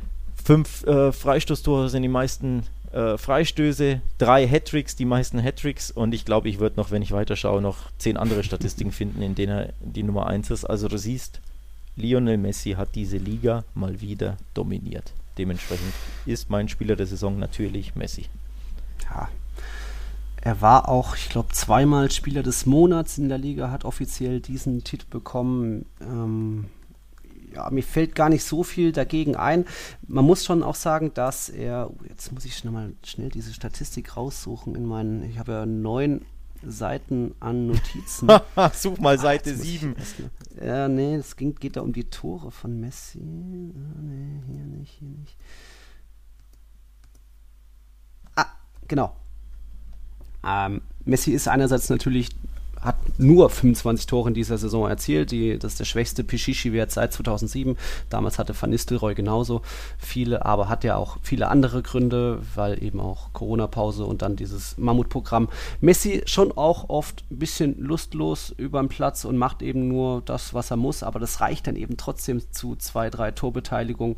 Ähm, da muss er einfach nicht so viel galamäßig aufspielen. Aber von seinen 25 Saisontoren sind 21 gegen Teams aus der unteren Ta Tabellenhälfte gefallen. Also allein gegen Avon Mallorca hat er jeweils fünf bis viermal getroffen. Sprich, was ich ihm vorwerfe, ist, dass er in Topspielen einfach nicht so zur Geltung kam, mhm. dass er ja im Klassiko nicht zu sehen war. Gegen ja. Atletico hat er nicht viel gerissen. Und auf der anderen Seite ist dann eben da noch ein Karim Benzema, der seiner Mannschaft 16 Punkte allein beschert hat. Das ist schon auch eine große Ansage, aber ja, du, man kann wirklich nicht viel ähm, dagegen setzen. Messi kleine, kleine Einspruch kleiner Einspruch und Zustimmung zugleich. Er hat beim Spiel im Wanda Metropolitano das 1-0 für Barca gegen Atletico geschossen in typischer Messi-Manier in der 87. Oh. Also das war ein Big Point, den er gelandet hat. Er hat Mist. gegen Sevilla getroffen beim Hinspiel. Äh, Rückspiel endete 0-0, da, da hat er es nicht gemacht. Er hat gegen Real Sociedad getroffen. Also die Top 5, mhm. 6 schon. Aber ich gebe dir natürlich recht, im Klassiko hat er für mich sogar enttäuscht, muss ich ehrlich zugeben. Also in beiden Klassikos hat ja Barca mhm. kein Spiel gewonnen, 0-0, 0-2. Und in beiden fand ich Messi schwach. Das habe ich damals auch im Podcast oder in beiden Episoden nach den Klassikos gesagt und das wiederhole ich gerne. Da erwarte ich von Messi auch mehr und jeder andere wahrscheinlich auch und Messi auch. Also da im Klassiko hat er mich enttäuscht, da, da hätte ich mir mehr erhofft, stimme ich zu. Übrigens auch im Rückspiel gegen Atletico sehe ich gerade, hat er, hat er ein Tor geschossen. Ein Elfmeter war es. Was? 2-2. Also siehst du, allein gegen Atletico hat er in beiden mhm. Spielen getroffen. Dann hast also du mich ausgesprochen. Ganz so ohne war es nicht, aber ich will dir trotzdem recht geben, ich persönlich war über die Saison gesehen, jetzt wenn man die Statistik ausblendet, mit den Leistungen her auch nicht immer zufrieden. Mhm. Also auch da ja, man erwartet mehr und man ist vor allem mehr, mehr gewohnt von Messi. Ähm, also die Ansprüche sind auch da und die Erwartungshaltung ist da so groß, dass ich ihn auch nicht so überragend fand, ans, mhm. gemessen an seinen Ansprüchen, aber er ist eben immer noch der überragende Akteur in dieser Liga. also selbst wenn Messi nur bei, sagen wir mal, 70% Leistungsvermögen ist, und übrigens fünf Spieler hat er auch verletzt gefehlt, muss man auch dazu sagen, ne, wenn man die, mhm. die wenigen Tore oder wenigen mhm. in Anführungszeichen erwähnt für seinen Standard eben 25 ist wenig, aber eben auch fünf Spiele verpasst, verletzt. Am Anfang der Saison ähm, ist er ausgefallen. Dementsprechend, da ginge mehr Leistung te technisch, aber er ist trotzdem der überragende Akteur in dieser Liga. Und für dieses angeschlagene FC Barcelona halt einfach die Lebensversicherung Versicherung nach wie vor. Vor allem war er auch an 55 Prozent der Tore des FC Barcelona beteiligt. Kein anderer Akteur in La Liga hat da eine mhm. höhere Quote. Also Barca ist Messi und ohne Messi ist Barca gar nicht mehr so viel. Mhm. Deswegen, ja, Spieler der Saison, Leo Messi. So ist es. So ist es. Ich würde noch mal eine Frage einwerfen, oh. die ist aber, glaube ich, ziemlich schwierig zu beantworten. Ähm, da geht es um ein bisschen so Nachwuchsspieler hat der Markus Schneider gefragt, gibt es irgendwo Daten, welcher Club in der abgelaufenen Saison die meisten Spieler aus dem eigenen Nachwuchs ähm, eingesetzt hat? da ist mir nichts wirklich bekannt und klar hat durch die äh, jetzt nach der Corona-Pause, weil die Reservemannschaften ähm, ja, ausgesetzt haben, kamen viele zum Einsatz, aber da ist mir jetzt nichts bekannt, ob da Mallorca oder Barca mehr Jugendspieler eingesetzt hat. Ähm, mir leider auch nicht, wenn ich aber tippen müsste, also wenn du es jetzt als Quiz gemacht hättest, weil, weil du Zahlen hm. hast, würde ich auf den Athletic Club aus Bilbao tippen, aber nur hm. Gefühl, weil ja hm. da logischerweise ja. ne, äh, immer, immer nur die Basken vorkommen und die eben aus der Jugend in aller Regel hochgezogen werden. Ähm, würde ich jetzt einfach drauf auf die tippen, aber Zahlen habe ich leider auch keine. Mhm. Okay, und dann darauf aufbauend hat Simon gefragt, welchen Nachwuchsspielern aus den Reserveteams von Real und Barca traut ihr zu, dass sie in den nächsten Jahren zur Stammelf gehören? Ich würde es mal ein bisschen noch gröber fassen, wer in den nächsten Jahren vielleicht erst in den Kader erstmal oder Teil des Kaders sein könnte. Da ist ja klar, dass jetzt Fatih und Puc sicher sind erstmal bei Barca, aber wen siehst du da noch aktuell. Ja, auf jeden Fall Fatih und Puc muss, ich, muss man da einfach nennen. Äh, so offensichtlich wie das ist, dass man die nennt, aber ähm, die beiden haben sich wirklich ins Rampenlicht gespielt und wenn sie gespielt haben, siehst du denen das gewisse Etwas und dieses Besondere an, dass du siehst, okay, die werden jetzt nicht nur gut genug für Levante und Osasuna, sondern wirklich, die haben dermaßen ein so hohes äh, Level oder ein, ein dermaßen krasses ähm, Talent, dass die eben auch bei Barca eine tragende Rolle spielen können. Also die beiden ähm, muss man da nennen. Und auch Ronald Araujo ähm, heißt es aktuell, dass er nächstes Jahr quasi ähm, in den Profikader ähm, aufrücken soll, also zu, die Prof zu den Profis hochrücken soll, denn er ist ja aktuell Barca B-Spieler offiziell. Hat da jetzt eben hinten raus ähm, ausgeholfen, vor allem weil Umtiti verletzt war.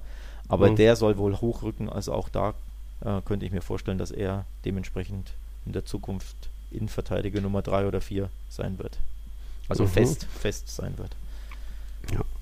Bei Real Madrid haben jetzt in der Corona, nach der Corona-Pause immer so zwei, drei Jungs aus der Castilla mittrainiert. Die Castilla ja selbst ähm, nicht mehr trainiert im Gegensatz zu Barça B, die ja noch mhm um den Aufstieg in die zweite Liga kämpfen. Das waren Innenverteidiger Javi Hernandez und natürlich Winterneuzugang Renier Jesus, der Brasilianer. Natürlich wird Renier Jesus irgendwann soll in der ersten Mannschaft spielen. Bei Javi Hernandez hatte ich das jetzt noch nicht so ersehen. Da sehe ich eher in der Castilla Fran Garcia, den Außenverteidiger, noch weit vorne. So einer, der der nächste, der nächste sein kann, der diesen Sprung schaffen kann. Auch weil ja Cavajal aktuell, ja, Otto Sola kommt wohl zurück, aber den will man auch eher abgeben geben. Und dann könnte ich würde ich sogar Fran Garcia diesen Schritt zutrauen, dass er da Cavajal ab und zu unterstützt und da mal aushilft. Alvaro Fidalgo muss man noch erwähnen im zentralen Mittelfeld, aber jetzt auch nicht unbedingt als Casemiro-Backup. Offensiv wird es dann fast schon wieder ein bisschen mau. Cesar äh, Gilabert hat da gar nicht mehr so viel gebracht. In, in der Juvenil A, der U19, da gibt es auch noch einen Sidan-Sprössling, das ist Theo. Der hat schon eine starke Technik, aber gab es jetzt auch noch nicht so viel zu sehen. Er kam in der Youth League irgendwie kaum zum Einsatz. Aber ja, wenn ihr ein paar Namen hören wollt, dann würde ich mal sagen Fran Garcia und Alvaro Fidalgo. Aber von denen gab es jetzt eben in der ersten Mannschaft noch fast nichts zu sehen. Trotzdem kleine Prognose von mir. Ja, und dann sind wir jetzt, haben wir acht Kategorien abgeschlossen und wir kommen zur letzten ganz großen Kategorie, unserem Team der Saison. Also nicht Club der Saison, das hat man ja schon, sondern elf Spieler, die irgendwie eine Mannschaft formen. Ja, das hatten wir ja schon nach der Hinrunde. Da gab es mhm. so eine Art 4-2-2-2 als System. Ich wiederhole nochmal, welche elf das waren. Das waren Unai Simon von Bilbao im Tor, dann Viererkette, sehr spannend. Trippier von Atletico, Varan, Jerai auch von Bilbao und Regilon von Sevilla. Dann so im zentralen Mittelfeld Banega von Sevilla und Casemiro. Davor Messi und Oedegaard. Und dann im Sturm Benzema und Suarez. Und ja, da haben wir jetzt noch einiges vor uns und streiten uns vielleicht hier und da noch. Aber so viel, so viel sei schon mal verraten. Nur noch vier dieser elf Akteure aus der Hinrunde werden es wohl in die finale elf schaffen. Also es hat sich einiges getan, auch weil eben ein, das ist jetzt schon mal kein Geheimnis, Martin Oedegaard mehr oder weniger eingebrochen ist, wird er es nicht schaffen, aber das schauen wir uns jetzt alles gleich an. Nochmal nach einer kurzen Werbepause das Team der Saison von Tiki Taka. Trommelwirbel, das Team der Saison von Tiki Taka ist jetzt da und wir fangen eigentlich mit einer für mich sehr klaren Entscheidung an im Tor. Thibaut Courtois, ähm, 79 hat äh, aller Schüsse, die auf ihn zukamen, hat er abgewehrt. Das ist der Topwert in der Liga. Kein einziger der 24 Fernschüsse, die auf ihn zukamen, ging rein. Das gab's, ist überhaupt erstmals seit 2004 passiert. Er hat 18 weiße Westen, ist mit 20 Gegentoren. Der, die Zamora-Trophäe ging an ihn als bester Torhüter in La Liga allein nach dem Restart ist er nochmal über sich hinausgewachsen. Da hat er 29 von 33 Schüssen abgewehrt. Er war Spieler des Monats Januar. Er hat Real in Valencia einen Punkt gerettet durch seinen Kopfball. Also für mich Thibaut Courtois ganz klar zwischen die Pfosten. Auch wenn Alex noch ein paar andere Kandidaten nennen würde. Ja, oder? Ähm, ich hatte drei. Courtois war natürlich einer davon, logischerweise, da, gibt, da führt kein Weg drum herum. Ähm, wir hatten natürlich Unai Simon, logischerweise, allein schon deswegen, weil er, weil er in unserer Hinrundenelf war, den ich wirklich, wirklich stark fand. Und wir mhm. hatten äh, Levantes Schlussmann, der so ein bisschen sehr stark unter dem Radar fliegt. Also Aitor Fernandes hat eine her herausragende Saison gespielt. Ähm, ich glaube sogar, er hat die meisten Paraden, ja. oder? In, in La Liga gezeigt. Ja, aber 158. Ja, aber Levante hat trotzdem 53 Gegentore kassiert. Das sind, glaube ich, die viertmeisten in La Liga. Also du siehst, er kriegt, oder fünftmeisten, er kriegt unfassbar viel auf die Kiste, hält dementsprechend viel, aber kassiert eben auch viele Tore. Mhm. Ähm, also das sind so meine drei herausragenden Torhüter. Natürlich muss man wieder Oblak nennen. Ähm, der bekommt aber einfach nicht so viel zu tun, finde ich, wie, mhm. wie ähm, Aitor zum Beispiel. Also das sind so, okay, sagen wir vier Torhüter. Ähm, Ter Stegen auch wieder stark, schafft es aber tatsächlich nicht in meine Top 4. Also ich fand ihn auch da wieder gemessen an den Ansprüchen, die, die er hat, die ich an ihn habe und die ich gewohnt bin von ihm, fand ich ein bisschen low par, sage ich mal. Trotzdem natürlich stark, aber eben die drei mhm. oder vier würde ich vor ihm nehmen. Aber wir haben eben beide Courtois, da, da überkreuzt sich quasi unsere Meinung, dementsprechend schafft es Courtois in unser ja. Team des Jahres. Ja, bei Aitor Fernandes muss man auch nennen, er ist so der Elfmeterkiller in La Liga, hat drei seiner der sechs Elfmeter gegen ihn gehalten, das stark. Mhm. Ter Stegen ja auch noch offensiv geglänzt mit zwei Vorlagen als ja. einziger Torhüter, stark, aber an dieser Saison gab es kein Vorbeikommen an Courtois, der sich natürlich auch erstmal in die Saison hat reinfinden müssen, aber 18 weiße Westen ist einfach die Ansage, 20 Gegentore. Chapeau, Monsieur, sagt man das überhaupt zu Belgiern oder haben die da wird schon passen. Äh, Flame. Die belgischen kannst Waffen du, eben. Kannst du kein Flämisch? Kein Flämisch. äh, ja, nee, nee, nee, nicht ganz. Rechtsverteidiger, da wird's ja auch spannend. Wir mhm. haben natürlich vom Meister den Meister Rechtsverteidiger Dani Cavachal eigentlich die Saison über ohne wirklichen Backup. Otto Sola ist ja im Winter geflohen, weil er kaum eingesetzt wurde und wenn er gespielt hat, wie gegen Mallorca, hat er gepatzt ohne Ende. Ein Tor, sechs Vorlagen aus 31 Einsätzen für Cavachal ist echt stark. Wieder eine gute Saison von ihm. Aber, Alex, ja, aber einen haben wir doch noch ein bisschen irgendwie davor gesehen und das ja. ist eben. wir wollen, du. wir wollen dem alten Mann ähm, den Respekt zollen und haben uns für Jesus Navas entschieden, dem Dauerläufer ähm, Sevillas, der da wirklich die Linie rauf und runter marschiert. Wenn man es nicht wüsste, würde man denken, er ist 24 und keine 34. Mhm. Ähm, vielleicht mache ich ihn jetzt älter, ist er 33. So, Der 34. Doch, 34. Ne? Also wirklich, wirklich krass, wenn man den sieht und sein Alter nicht kennt. Wie schafft er das? Ich habe keine Ahnung. Ähm, er ist aber ein Schlüsselspieler in Lopetegis System, denn Sevilla genau. spielt wirklich sehr, sehr viel über die Flanken, über die Außen, über Hereingaben, über eben Flanken. Und Navas ist da wirklich einer der auffälligsten Spieler in diesem System, in seiner Rolle, da als quasi Flügelläufer.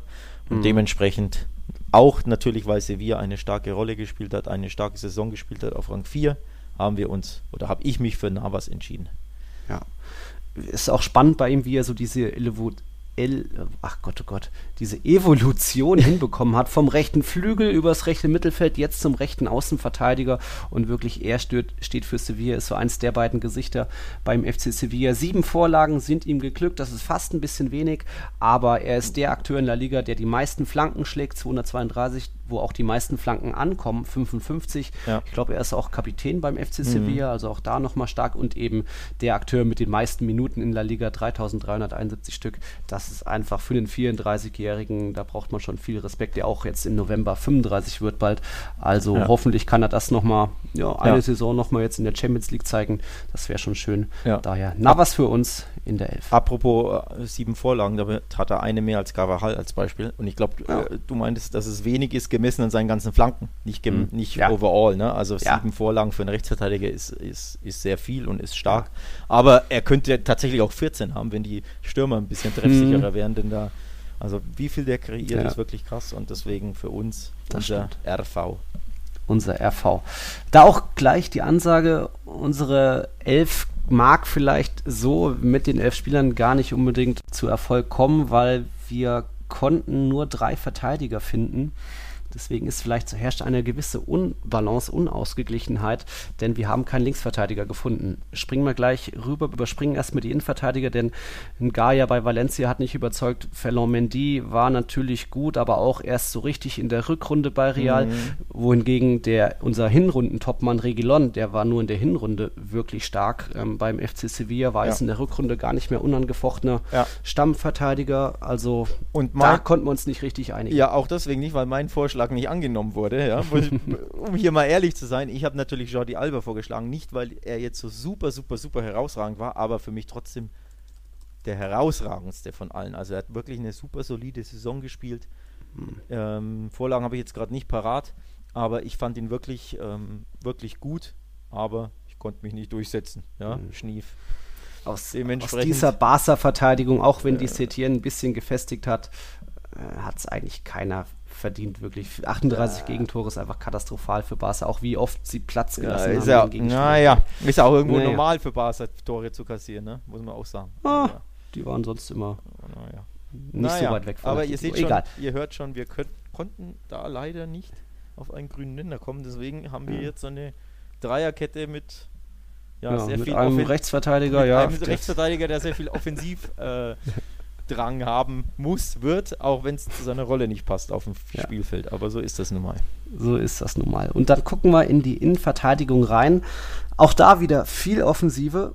Der, der Herr hat jetzt seinen Kollegen aus der Hinrunden Top 11 verdrängt. Also Rafael Varan hat auch eine sehr, sehr gute Saison hinter sich, ist die Konstanz in Person bei Real Madrid. Aber ja, man kann einfach Ramos nicht außen vor lassen in dieser Elf, der jetzt eben mit elf Toren der gefährlichste Verteidiger in diesem Jahrtausend ist. Ähm, davon nur sechs Elfmeter. Er ist, steht für Reals beste Defensive aller Zeiten. Nur 25 Gegentore ist auch der Mann mit den drittbesten lange Ballwerten. Also 6,8 lange Bälle pro Spiel kommen an den Mann. Also was sowohl Defensive als auch Aufbau angeht, Tore schießen, auch Leadership, Führungskraft auf dem Feld. Nach dem Restart einfach ist er das Gesicht dieser Mannschaft. Ja. Sergio Ramos gehört da in die Innenverteidigung. Schließe ich mich an, denn auch ich hatte in meiner Mannschaft Ramos gewählt. Ähm, wie gesagt, er und Benzema haben nach dem Restart, fand ich quasi, ähm, Real zum Titel geführt mit ihren Toren und waren so die Gesichter dieser Meistersaison und dementsprechend ähm, für mich Ramos da gesetzt in der Innenverteidigung, ja. Ja. Und dann kam es nochmal zu einem kleinen, ja, teaminternen Streit bei uns. Also wieder zwei Teamkollegen, die um den letzten Platz in unserer Top 11 kämpfen. Jules Condé haben wir ja jetzt schon als so auch heißen Kandidat für den Shooting Star erwähnt gehabt. Ähm, er war gesetzt neben Diego Carlos, aber dann doch eher Diego Carlos. Der ist einer der, ist der Akteur mit den meisten Klärungen in La Liga, 174 Stück. Allein 105 davon per Kopf. Wurde 35 Mal eingesetzt, hat auch noch zwei Tore beigesteuert. Also Diego Carlos da vielleicht dann eher der Top-In-Verteidiger neben Ramos und Navas. Ja, ich hatte noch ähm, natürlich Varane auf dem Zettel, logischerweise, hast du ja erklärt. Und ich hatte auch äh, Gerard Piquet auf dem Zettel, denn der wird mir auch immer wieder übersehen. Ähm, also seine Leistungen sind, ich äh, finde ich, sind besser und, und wichtiger für Barca, als das irgendwie so allgemein angesehen wird. Aber was mich natürlich stört, sind seine vielen gelben Karten. 15, 15 Stück, ne? gelbe Karten hat er gesehen. Das dürfen es auch ein paar mehr sein. Viele sind auch harsch gewesen. Oft sieht er beim ersten Foul direkt gelb. Aber das ist so für mich ein, ja, ein, ein Schmutzfleck auf der sonst weißen Weste und natürlich auch die Gegentore, ähm, die vor allem ja in der Hinrunde fand ich Barca's Abwehr wackelig. Mhm. Auch da wieder nach dem Restart fand ich Piquet wirklich, wirklich herausragend. Aber eben nicht nur der Restart zählt, sondern tatsächlich auch die erste, das erste Drittel der Saison. Und da war Barca's Abwehr wirklich auch wackelig. Also es spricht ein bisschen was gegen Piquet, auch wenn ich ihn da gerne nominiert hätte. Aber wir haben uns eben auch da ein bisschen dafür entschieden, ja, Sevilla so zu, zu honorieren, wenn man so möchte. Mhm. Ne? Und, und äh, Carlos hat eben wirklich einen sehr, sehr super soliden, tollen Job gemacht. Ja, das ist gut zusammengefasst. Wie ihr jetzt schon denken könnt, geht es jetzt weiter ins Mittelfeld. Wir haben uns da so ein bisschen auf so ein 3-4-3, vielleicht auch 3-4-1-2 einigen können. Mhm. Das werdet ihr dann sehen. Aber ja, wo, mit wem fangen wir da jetzt an? Vielleicht mit den zwei, die aus der Hinrundenelf noch geblieben sind. Oh. Das sind einerseits Eva Banega mit seinen 32 Jahren auch noch groß aufgespielt, ist auch bei den Key-Pässern unter den Top 10 in La Liga, 1,8 pro Spiel. Er spielt durchschnittlich 77 Pässe pro Spiel, das ist ähm, einer der Top-Werte in La Liga. Und eben der Mann, der sicherste Mann bei langen Bällen, 7,3 lange Bälle pro Spiel bringt er an den Mann, also auch da ein Top-Wert, der, der einfach wichtig ist für den Aufbau beim FC Sevilla, deswegen für mich so Banega und Navas die Gesichter beim FC Sevilla, dann kommt auch noch ein Ocampos danach, aber Banega mit seinen ja, auch zehn Torbeteiligungen dieser Saison dann schon auch noch eher gesetzt in diesem Mittelfeld. Ist das so? Ja. Frage ich jetzt mal so, so nonchalant. Ja, manche haben ja auch noch Koke gefordert, aber das war einfach ein bisschen zu wenig dann mit eben, ja, weil eben bei Atletico kommt man keinen wirklich rausgreifen und ich glaube, Koke hatte auch schon mehr Torbeteiligung pro Saison, aber ein Banega steht einfach auch für die, mehr für diesen Erfolg beim FC Sevilla als Koke bei Atletico. Mhm. Und wen haben wir dann noch? Wen haben wir dann noch, der auch aus der Hinrunden 11 überlebt hat? Das ist Casemiro auch eine sehr starke, konstante Saison. Er ist der Mann mit den meisten Balleroberungen in der Liga, 294, die meisten Tacklings, 60. Ähm, er ist auch bei den langen Bällen mit dabei. Also man wirft ihm ja immer ein bisschen vor, äh, im Spielaufbau nicht so effektiv zu sein, aber hat da die viertbesten Werte in der Liga. War generell an zehn Toren beteiligt in dieser Saison. Das ist schon mal für ihn so ein Top-Wert und einfach ja auch einer der Erfolgsgaranten bei Real Madrid. Auch mehr profitiert von einer sehr, sehr starken Hinrunde als Groß und Modric. Noch ein bisschen noch nicht ganz so groß aufgespielt haben. Es war dann nach der Rückrunde ein bisschen umgedreht, aber Casemiro eigentlich, wenn es ums defensive Mittelfeld geht, da nicht zu verdrängen. Auch wenn, wir hatten, hatten auch überlegt über Jankel Herrera vom FC Granada, der ist auch ein ganz starker Zweikämpfer, genauso wie Maxime Gonalon, sein Nebenmann beim FC Granada. Aber die waren dann nicht ganz so griffig für uns wie Casemiro, oder? Ja. Ja. Ähm, Casemiro auch da wieder ähm, einen super, super Job. Also er, er, kennt seine Rolle bei Real Madrid und, und führt, die, führt die einfach ja, fast schon perfekt aus. Also dieses Abräumertum, sage ich mal, dieses ja, Türsteher. Diesen, mhm. den, den, gibt er manchmal, finde ich. Und das macht er halt äh, herausragend. Ähm, kurzes ähm, Wort noch zu Banega. Natürlich auch da ein bisschen Honorary Mention im Sinne von, er verlässt natürlich die, die Liga. Mhm. Das sind so ein bisschen emotionale Punkte, die ihn vielleicht über mhm. die Ziellinie geschubst haben. Ähm, denn da würden mir ein paar Spieler einfallen, von denen ich auch gesagt habe, die sind vielleicht ja, leistungstechnisch ziemlich gleich auf, aber wir haben mal ja, Benefit of the Doubt hat er mal bekommen, ne? Der Banega. Oh, wie Benefit of? Ja, das äh, im, im Zweifel für, ja, im, Ach, im, Zweifel, ja, im okay. Zweifel für den alten scheidenden ja. Mann so ein bisschen. Ja. Also auch da ein bisschen sentimentale Wahl, wenn man so möchte, die ja auch beim nächsten Spieler, glaube ich, sehr gut zutreffen wird, ne? Mhm, der auch verabschiedet wurde, nur eben äh, bei einer Mannschaft mit den gelben Trikots. Also wir hatten schon drüber geredet, 35 Einsätze, 11 Tore, 10 Vorlagen, darunter zwar 8 Elfmeter, aber er ist der fünftbeste, fünftbeste Scorer in der Liga.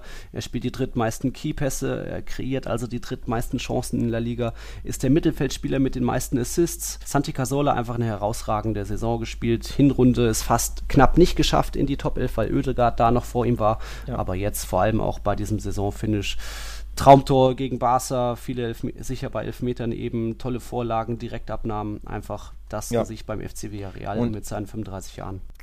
Genau, und auch da verlässt uns eine Legende und wird quasi auch von uns beim Abschied geehrt mit dem inoffiziellen Tiki-Taka Award, dass es in die Saison 11 schafft. Ja. Meinst, du, meinst du, das freut ihn? Bitte? Meinst du, das freut ihn? Ja, klar, Santi, natürlich. natürlich. Schreck ihm später eine SMS und dann, so, okay. WhatsApp hat er noch nicht, aber. Wenn es so um ein bisschen leicht offensives Mittelfeld geht, kann man auch noch über den Nabil Fekir reden, der eigentlich auch eine starke Debütsaison hatte mit 14 Torbeteiligungen und äh, der die zweitstärksten Dribbling-Werte hat in La Liga, aber ja, äh, bei Betis, weiß ich, ging einfach zu wenig zusammen. Ähnlicher Fall auch Canales, dass man da kaum wen auszeichnen kann. Feki dann auch noch ein paar Mal ähm, Disziplinarisches ähm, aufgefallen, zweimal gelb-rot gesehen und einfach vielleicht zu wenig als das, was man sich von ihm erwartet hat. Oya Sabal hätte man da auch irgendwo noch mit, reinbringen können, der ja auch zehn Tore, elf Vorlagen gebracht hat, aber Casola steht da einfach drüber und Groß, Casemiro, Banega so ein bisschen dahinter. Also ist jetzt die Frage, ob das so, ob wir da Casola als Spielmacher hinmachen oder den Herrn, den wir noch im Sturm parat haben. Hm. Hm. Also bisher hat man Courtois, Navas, Diego Carlos, Sergio Ramos, dann Banega, Ca Casemiro, Kroos und Casorla. Und dann bleiben noch drei Angreifer über. Hm. Hast, ja. du eigentlich, hast du eigentlich einen Lobgesang auf Toni Kroos schon gehalten? Habe ich nicht? Ich glaube nicht. Oh. Oh, das, nicht, dass ich den, oh, dann hatte ich den jetzt schon verraten, ohne ihn genauer ich ähm, schon. erwähnt zu haben. Oh, stimmt, da hast du, glaube ich, recht. Ups. Toni Kroos, 35 Einsätze und 9 Scorer-Punkte, also auch für ihn eine der besten Saisons, so generell, was jetzt die Offensive angeht. Ihm wurde ja oft vorgeworfen, zu viel, zu einfaches zu machen. Natürlich ist er trotzdem immer noch der passsicherste Spieler in der Liga. 93 Prozent seiner Zuspiele kommen an. Keiner hat da bessere Werte. Er ist auch bei den Keypässen unter den Top 10 dabei. 1,7 ja, Schnittstellen, Schusspässe ähm, pro Spiel. Er ist auch der mit den durchschnittlich meisten Pässen, 87, 67 Stück, ähnlich wie dann eben Banega. Er spielt die zweitbesten langen Bälle hinter Banega mit 6,9 und es ist eben für ihn die torreichste Saison. Also Toni Kroos steht für Konstanz im Mittelfeld, hat auch selbst einige Stream Screamer rausgehauen. Am ersten Spieltag das Traumtor gegen Celta Vigo, nach dem Restart gegen Eber, wo er so fast aus dem Stand irgendwie ihn in den Winkel unter die Latte, wie sagt man, gestreichelt hat fast schon. Mhm. Toni Kroos einfach für mich ja, eine ganz große Saison bei ihm. Modric hat jetzt auch nochmal stark aufgespielt in der Rückrunde, aber so auf die Saison betrachtet muss man da einfach auch einen Toni Kroos honorieren, der das einfach ja, mit all seiner Ruhe und Abgeklärtheit, dem bringt einfach auch nichts aus der Ruhe. Er sagt ja selbst, egal wie viele Gegenspieler auf ihn zukommen, ist es nur Fußball und dann spielt, spielt man halt darum. Er weiß einfach immer, eine, findet immer eine Lösung. Deswegen Toni Kroos für mich der andere Kandidat im Mittelfeld. Ja, Groß steht für Konstanz, das ist doch ein schönes Schlusswort. Hm, schönes Schlusswort fürs Mittelfeld. Ja. Und dann können wir jetzt aber wirklich rübergehen zum Angriff. Und natürlich ist dann Lionel Messi gesetzt. Ihr wisst es jetzt, 47 Torbeteiligung ist natürlich überragend. Er ist auch der Akteur, der die meisten Schüsse in der Liga abgibt, 4,8 pro Spiel. Er ist der Mann, der auch die meisten Keypässe abgibt, 2,7. Also sowohl im Kreieren als auch im Abschließen stark. Er wurde zweimal zum Spieler des Monats ähm, ausgezeichnet und ist eben auch Barca. 55 Prozent aller Toren war, kamen irgendwie durch Messi, egal ob durch Vorlage oder Tor. Da muss er natürlich in die Elf. Ja, da führt kein Weg dran vorbei. Da glaube ich, ja. jedes Wort ist eh zu viel. Ich würde mich nur wiederholen. Also Messi ist natürlich gesetzt, logisch. Genau. Klar. Karim Benzema dann auch logisch. Er war auch Spieler des Monats im Juni. Er ist ähm, der viert hat die viertstärksten Werke, Werte bezüglich Torbeteiligung, also 41 Prozent der Realtore war, da war er irgendwie dran beteiligt. 29 Scorerpunkte sind es insgesamt, aber eben auch wichtig, dass er der Mann ist, der die meisten Punkte generiert hat in der Liga. Das habe ich jetzt, sage ich jetzt, glaube ich, schon zum dritten Mal 16 Punkte. Das ist einfach stark, was er in Valencia, den hat er den Ausgleich erzwungen gegen Valladolid. Genauso, er hat das einzige Tor gegen Sevilla, Atletico, Villarreal erzielt. Ganz starke Saison von ihm. Deswegen hatten ja auch schon einige gemunkelt, ob es da vielleicht was bezüglich Ballon d'Or geben könnte. Aber das hat sich ja jetzt auch erledigt, weil es den nicht mehr gibt. Ja, Messi, Benzema werden flankiert von, das darfst du sagen. Ähm, Messi, Benzema werden, sind gesetzt, äh, klar, nur ein kurzes Schlusswort zu Benzema. Mhm. Für mich der beste Mittelstürmer in La Liga in dieser Saison, dementsprechend ganz klar, dass der gewählt wird. So, und flankiert wird der Kollege Benzema von Moreno von Villarreal. Denn das mhm. ist Spaniens bester Torschütze. Genau, der hat die inoffizielle Zara-Trophäe bekommen, mhm. weil er mhm. eben 18 Tore erzielt hat. Kein Spanier hat mehr. Da schon mal Chapeau. Darunter war nur ein Elfmeter, aber auch nur ein ja. Kopfball. Er ist, hat einfach auch eine Riesentechnik und Gefühl in seinem Fuß, wenn da irgendwie der lange Ball von Casola kommt. Hat sich mit Paco Alcacer verstanden und ist auch in La Liga generell der drittbeste Scorer eben hinter Messi ja. und Benzema. Deswegen gar nicht so überraschend. Aber vielleicht dachten manche, dass da jemand anders. Ja, also 18 wird. Tore ist wie gesagt wirklich, wirklich stark. Spaniens bester, bester Schütze. Ähm, in den letzten Jahren hat, die, hat diese äh, Trophäe immer wieder Jago Aspas äh, gewonnen. Mhm. Die hat jetzt eben Moreno eingeheimst und auch sechs Assists sind auch nicht äh, wenig für einen Mittelstürmer. Ähm, mhm. Wobei er ja immer wieder so hängend spielt. aber wie gesagt, wirklich, wirklich stark. Vor allem nach dem Restart habe ich ihn richtig stark auf dem Schirm gehabt. Also ein sehr, sehr ja. spielstarker Mittelstürmer auch, ähm, der Villarreal zum Top 5 Finish geholfen hat, quasi. Ähm, ja, so der herausragende Akteur Villarreals mit Casorla für mich. Ähm, und dementsprechend finde ich, hat es voll verdient, in unserer Elf der Saison gewählt zu werden. Mhm. Die steht dann damit fest. Also es ist würde man diese elf Spiele auf den Platz stellen, ah, würde das vielleicht nicht ganz Sinn ergeben, aber es sind nun mal die elf herausragenden Akteure, deswegen auch kein Linksverteidiger. Das System wäre dann sowas 3-4-3, je nachdem, ob ihr lieber Messi als Spielmacher sehen wollt oder doch im Dreiersturm neben Benzema und Moreno. Da gucken wir nochmal, wie wir die Grafik erstellen. Wir müssen auch noch ein paar Honorable Mentions mhm. erwähnen eigentlich auch ein Raul Garcia ist jetzt speziell in dieser Rückrunde erwähnenswert. Er hat auch 15 Tore gemacht, ist der zweitstärkste Kopfballspieler in der Liga. Der stärkste Kopfballspieler ist sogar José Lu, wenn es jetzt rein darum geht, ähm, Duelle zu gewinnen. Ocampos hatten wir schon ja. teilweise als Shootingstar, auch eher eines der Gesichter beim FC Sevilla, aber da sind dann vielleicht nochmal ja, Banega und Navas vor ihm, vielleicht auch noch Diego Carlos. Ja, ähm, Ocampos hätte ich auch gerne in der Elf gesehen, aber da haben wir uns eben eher für, für Moreno ähm, entschieden vorne drin, weil die anderen beiden gesetzt waren. Ich möchte auch noch äh, Ante Budimir von, von Mallorca mhm, positiv genau. erwähnen, genau. der äh, 13 Saisontore geschossen hat. Ähm, also das ist schon, schon ziemlich herausragend, wenn man ähm, sich vor Augen führt, dass der vor zwei, drei Jahren beim FC St. Pauli gespielt Stimmt. hat. Also jetzt 13 Saisontore in La Liga ist nicht so schlecht, war der beste Torjäger Mallorcas, also den, finde ich, mhm. muss man erwähnen. Ähm, genau, wen hast du noch so auf dem Zettel, der quasi auf der Bank sitzt, wenn man so möchte? Ja, Bank ähm, muss dann auch ein Roberto Torres hin. Das ja, ist ja so der absolut. Spielmacher bei Osasuna. Ja. Der hat auch ganz starke Werte, 15 Torbeteiligung, da ziemlich ausgeglichen mit 31 Jahren, so einer der Leistungsträger glaub, bei Osasuna. Doppelpack gegen Barca, glaube ich, gemacht. Oh, echt? Ja, im, im Hinspiel. Stark. Im Hinspiel, ja. ja. Also auch der Auf Osasuna ist ja auch ja. aufgestiegen und eben dank Torres ja, auf einem soliden, sehr guten zehnten Platz sogar. Ähm, Ankel Rodriguez würde ich noch erwähnen vom FC Getafe, auch schon 33 Jahre alt, aber er ist der beste Joker in La Liga. Mhm. C, acht seiner zehn La Liga-Tore kamen ja, nach einer Einwechslung ganz stark. Dann ja auch noch dieses Traumtor gegen, gegen Barcelona, so Fastenzeitfallzieher, Direktabnahme. Ja. Bei äh, Granada würde ich noch gern Carlos Fernandes erwähnen, ähm, der auch eine gute Runde gespielt hat mit, ich glaube, elf Saisontore.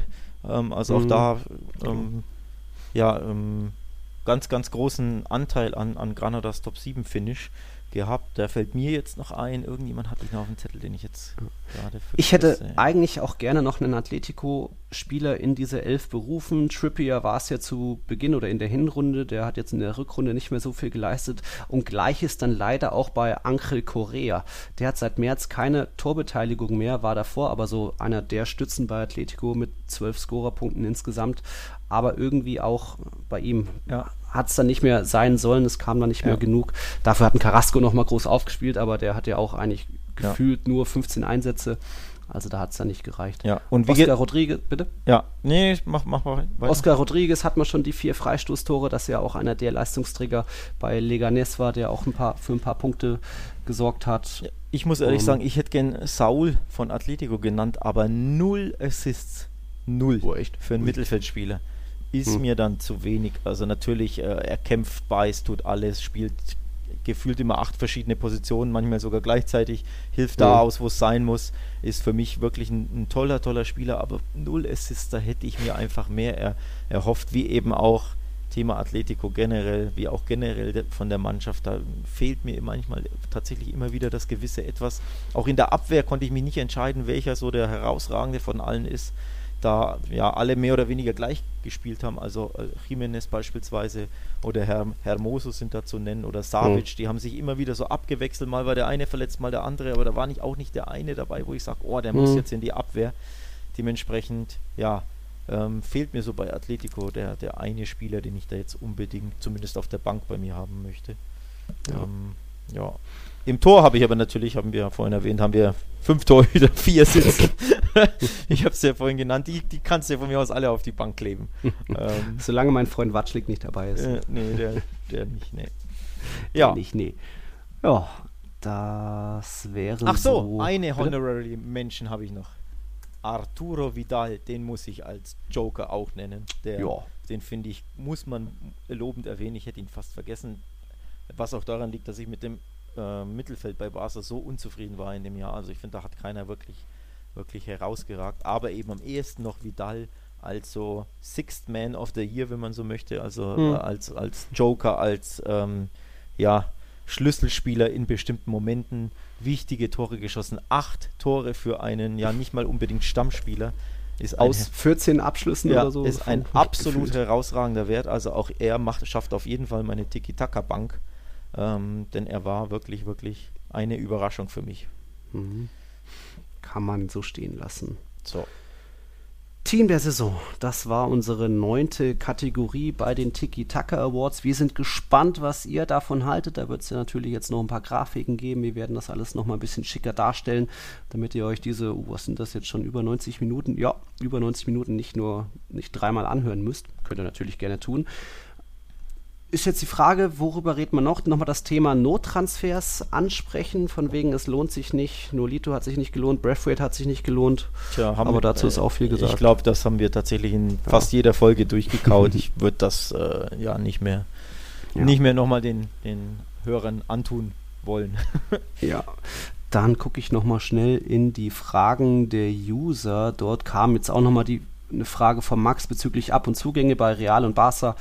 Aber da ist eigentlich einerseits nicht viel abzusehen, weil Ja. Corona hat viel geändert. Finanziell, Barca Genau. ist da sehr angespannt. Real Madrid wird auch erstmal wirtschaften, hatte jetzt einen Rekord-Transfersommer und immerhin ist man Meister. Deswegen ist da gar nicht so viel Bedarf. Auch wenn natürlich ein Carvajal-Backup, ein Casemiro-Backup gut wäre.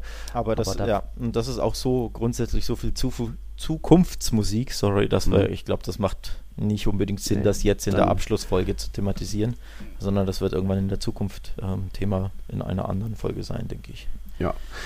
Auch kurze Antwort nur bei der Frage vom Rocket Somewhat. Da geht es um die Champions League. Wie gut seht ihr die Chancen, dass Barca und Real die Champions League Rückspiele gewinnen?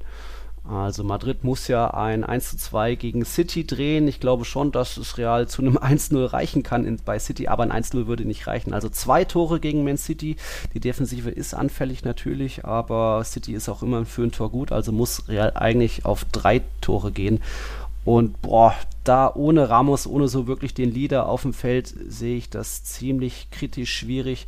Aber ich denke trotzdem, irgendwie, Real hat gezeigt in den letzten Wochen, dass sie einfach sicher stehen können und irgendwie ähm, ja, also einfach diszipliniert agieren, dass es Real Madrid schaffen kann. Wie siehst du Barca? Boah, schwierig. ähm, das hängt auch von der Form Neapels ab und die sind in schlechter Form aktuell. Die drohen sogar die Euroleague zu verpassen ähm, in, ihr, in der Serie A. Dementsprechend hängt das auch tatsächlich mit dem Gegner ab, wie der auftreten wird im Camp Nou und vor allem wie Mhm. dann Barca auftreten wird. Also sieht man das Gesicht, das man gegen Leganés und Espanyol etc. gesehen hat. Also dieses gelangweilte, Mhm. äh, müde, schlampige, langsame Barca oder sieht man eher dieses Villarreal-Schrägstrich jetzt ähm, Alaves-Gesicht, wo sie ja wirklich ja, viel, viel besseren, schöneren, flüssigeren Fußball gespielt haben. Das ist einfach ein bisschen schwer jetzt zu prognostizieren und dafür ist es auch noch ein bisschen früh, denn man muss gucken, ist Griezmann zum Beispiel fit? Ähm, der spielt ja schon dann eine wichtige Rolle und dementsprechend ja, möchte ich das jetzt noch nicht Mhm. äh, abschließend bewerten, sondern vielleicht gibt es da irgendwann in der Zukunft eine Folge, wo man in Ruhe darüber sprechen kann. Ja.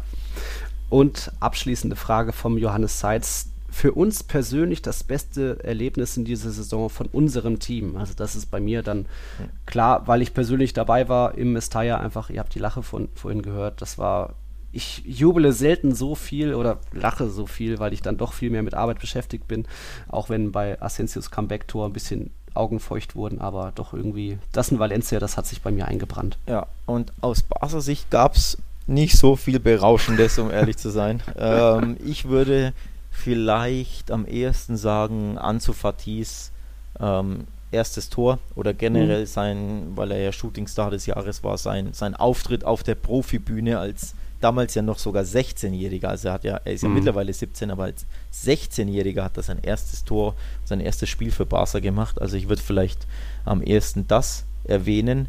Und abgesehen von La Liga, ich war beim Gottes Willen, was war das für ein Ups. Lärm? Ich war beim Spiel in Dortmund zu Gast Und da mhm. war ein emotionaler Höhepunkt der gehaltene Elfmeter von Marc-André Ter Stegen, der Barca ein 0-0 beim BVB mhm. rettete. Das war so ein bisschen emotionaler Höhepunkt natürlich, weil man vor Ort ist und ja, weil das in dem Stimmt. Moment natürlich etwas emotional zugeht. Mhm. Aber ansonsten war bei Barca nicht so prickelnd. nicht so viel prickelndes ja. los in dem Jahr. Gut, wir gucken kurz noch voraus. Real ist am 7. August eben in Manchester im Einsatz. Barca empfängt am 8. August Neapel daheim. Die neue Ligasaison soll wohl am 11. September beginnen, je nachdem dann, wie weit die Europa League oder Europa und Champions League Teilnehmer noch weit kommen. Wenn da jemand es ins Halbfinale oder Finale schafft, dann könnte diese Mannschaft auch erst ein oder zwei Wochen später eingreifen. Aber dann könnt ihr euch schon mal den, das Wochenende vom 12. September eintragen. Wir hören uns, Alex, nochmal vor der Champions League, machen jetzt so eine, ja, eine, Woche Pause oder so, dann hören wir uns so gegen 3., 4. August wieder als Vorschau mhm. für die Champions League. Ne? Mal gucken, wer da alles fit ist. Vielleicht gibt es ja doch noch ein Dembele-Wunder-Comeback. Nein, wahrscheinlich eher nicht. Ähm, genau. Ja. Dann war das jetzt so gesehen unsere 46. Folge mit den Tiki-Taka Awards. Oh, ganz und, schön lang. Und unsere mit Abstand längste. Gottes ja. Willen. Ähm, hoffentlich schreckt das die Hörer nicht ab. Mhm. Weiß, ich, weiß man ja immer nicht, ob die, ob die äh, längere Folgen hören möchten oder eher lieber so die einstündigen mögen. Also auch da könnt ihr uns übrigens gerne Feedback geben. Also mhm. ist die jetzt zu lang? Wollt ihr lieber künftig eher die Einstunden-Marke? Soll die nicht überschritten werden? Oder ist das angenehm, dass es so ausführlich war? Schreibt, sagt uns da kurz Bescheid gerne. Mhm. Ähm, wir haben ja genug genau. angeteasert, die Tiki-Taka Awards, deswegen sind aber eben, alle heiß. Äh, hoffentlich alle heiß, aber natürlich äh, ein kleiner Ausnahmefall, weil es eben die XXL-Rückschau mit den Awards ja. ist. Aber ja, muss auch mal sein, ne? ein bisschen ausführlicher. ausführlicher so Quatschen. ist es die große Saisonrückschau. Gut. Muchísimas gracias por una temporada inolvidable. Also vielen Dank für eine unvergessliche Saison, auch für uns selbst. Das macht dann doch eben Spaß, hier immer noch Podcasts aufzunehmen und so viele einerseits Feedback von euch zu kriegen, mhm. aber eben auch, wenn die Zahlen, die Download-Zahlen da stimmen, das ist schon ein schönes Zeichen, dass es dann doch auch eigentlich weitergehen muss, fast schon mit Tiki-Taka. Ähm, wir sind da noch am gucken, aber wie gesagt, es wird jetzt erstmal Anfang August dann weitergehen mit Champions League Vorschau. Du noch famous last words? Nee, das war ein schöner Abschluss. Ähm, also auch da danke an die treue Hörerschaft ähm, und auf viele weitere spannende Folgen in der neuen Saison, weit. die ja in zehn Tagen losgeht, wenn man so möchte. Äh, ja, ja, nicht ganz, aber ja. ja, schauen wir mal. Schauen. Okay, Herrschaften, das hat Spaß gemacht. Neun Kategorien Tiki-Taka Awards, unsere große Rückschau auf die Saison, unsere 46. Episode insgesamt von Tiki-Taka, eurem La Liga Podcast bei meinsportpodcast.de. Ich war und bin eigentlich auch immer noch Nils Kern von Real Total und du warst oder bist? Ja, Alex Troika von Barca Welt natürlich. ähm, dementsprechend halten, haltet uns die Treue in diesem Podcast, bewertet uns fleißig, schreibt uns äh, immer wieder Lob, Feedback, Kritik, wo auch immer. Instagram, Twitter oder auf den, auf den jeweiligen Webseiten in den Kommentarspalten. Und dann bis bald, ne? Genau. Hasta la próxima. Hasta la próxima. Ciao, ciao. Tiki Taka, der La Liga Podcast. Mit Nils Kern von Real Total und Alex Troika von Barca Welt. Tiki Taka auf meinsportpodcast.de. Wir leben in einer Welt, in der sich alle zu Wort melden. Nur eine Sache. Die behalten wir lieber für uns. Guck dir mal deine eigenen Masturbationsfantasien an und frag dich mal, welche davon ohne Angst, Unsicherheit und auf Entspannung basieren. Beziehungsweise Sex. Der Podcast für Paar- und Sexualprobleme. Hast du innerlich eine Rechnung offen und willst du diese Rechnung begleichen oder sagst du, okay, ich möchte in eine zufriedene und liebevolle Beziehung finden? Bettina Utzler und Robert Cordes, Sexualtherapeuten des Instituts für Beziehungsdynamik Berlin, sprechen das an, was sich sonst keiner traut. Professionell, einfühlsam, kompetent. Wir sehen die Welt danach anders, wir sehen Beziehungen danach anders, wir sehen uns selbst auch anders.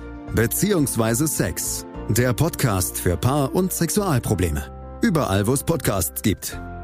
Außer bei Spotify. Punk in all seinen Facetten. Mit Felix Amrein. In der aktuellen Ausgabe Papala Punk spreche ich mit Rodi und Marco von der Press Punk Band 100 Kilohertz. Die haben gerade mit Stadtland Flucht ein neues Album herausgebracht und außerdem sogar zwei Record Release Shows gespielt. Wie es ist, aktuell Konzerte zu spielen und wie die Entstehungsgeschichte des Albums ist, hört ihr im aktuellen Podcast. Auf meinmusikpodcast.de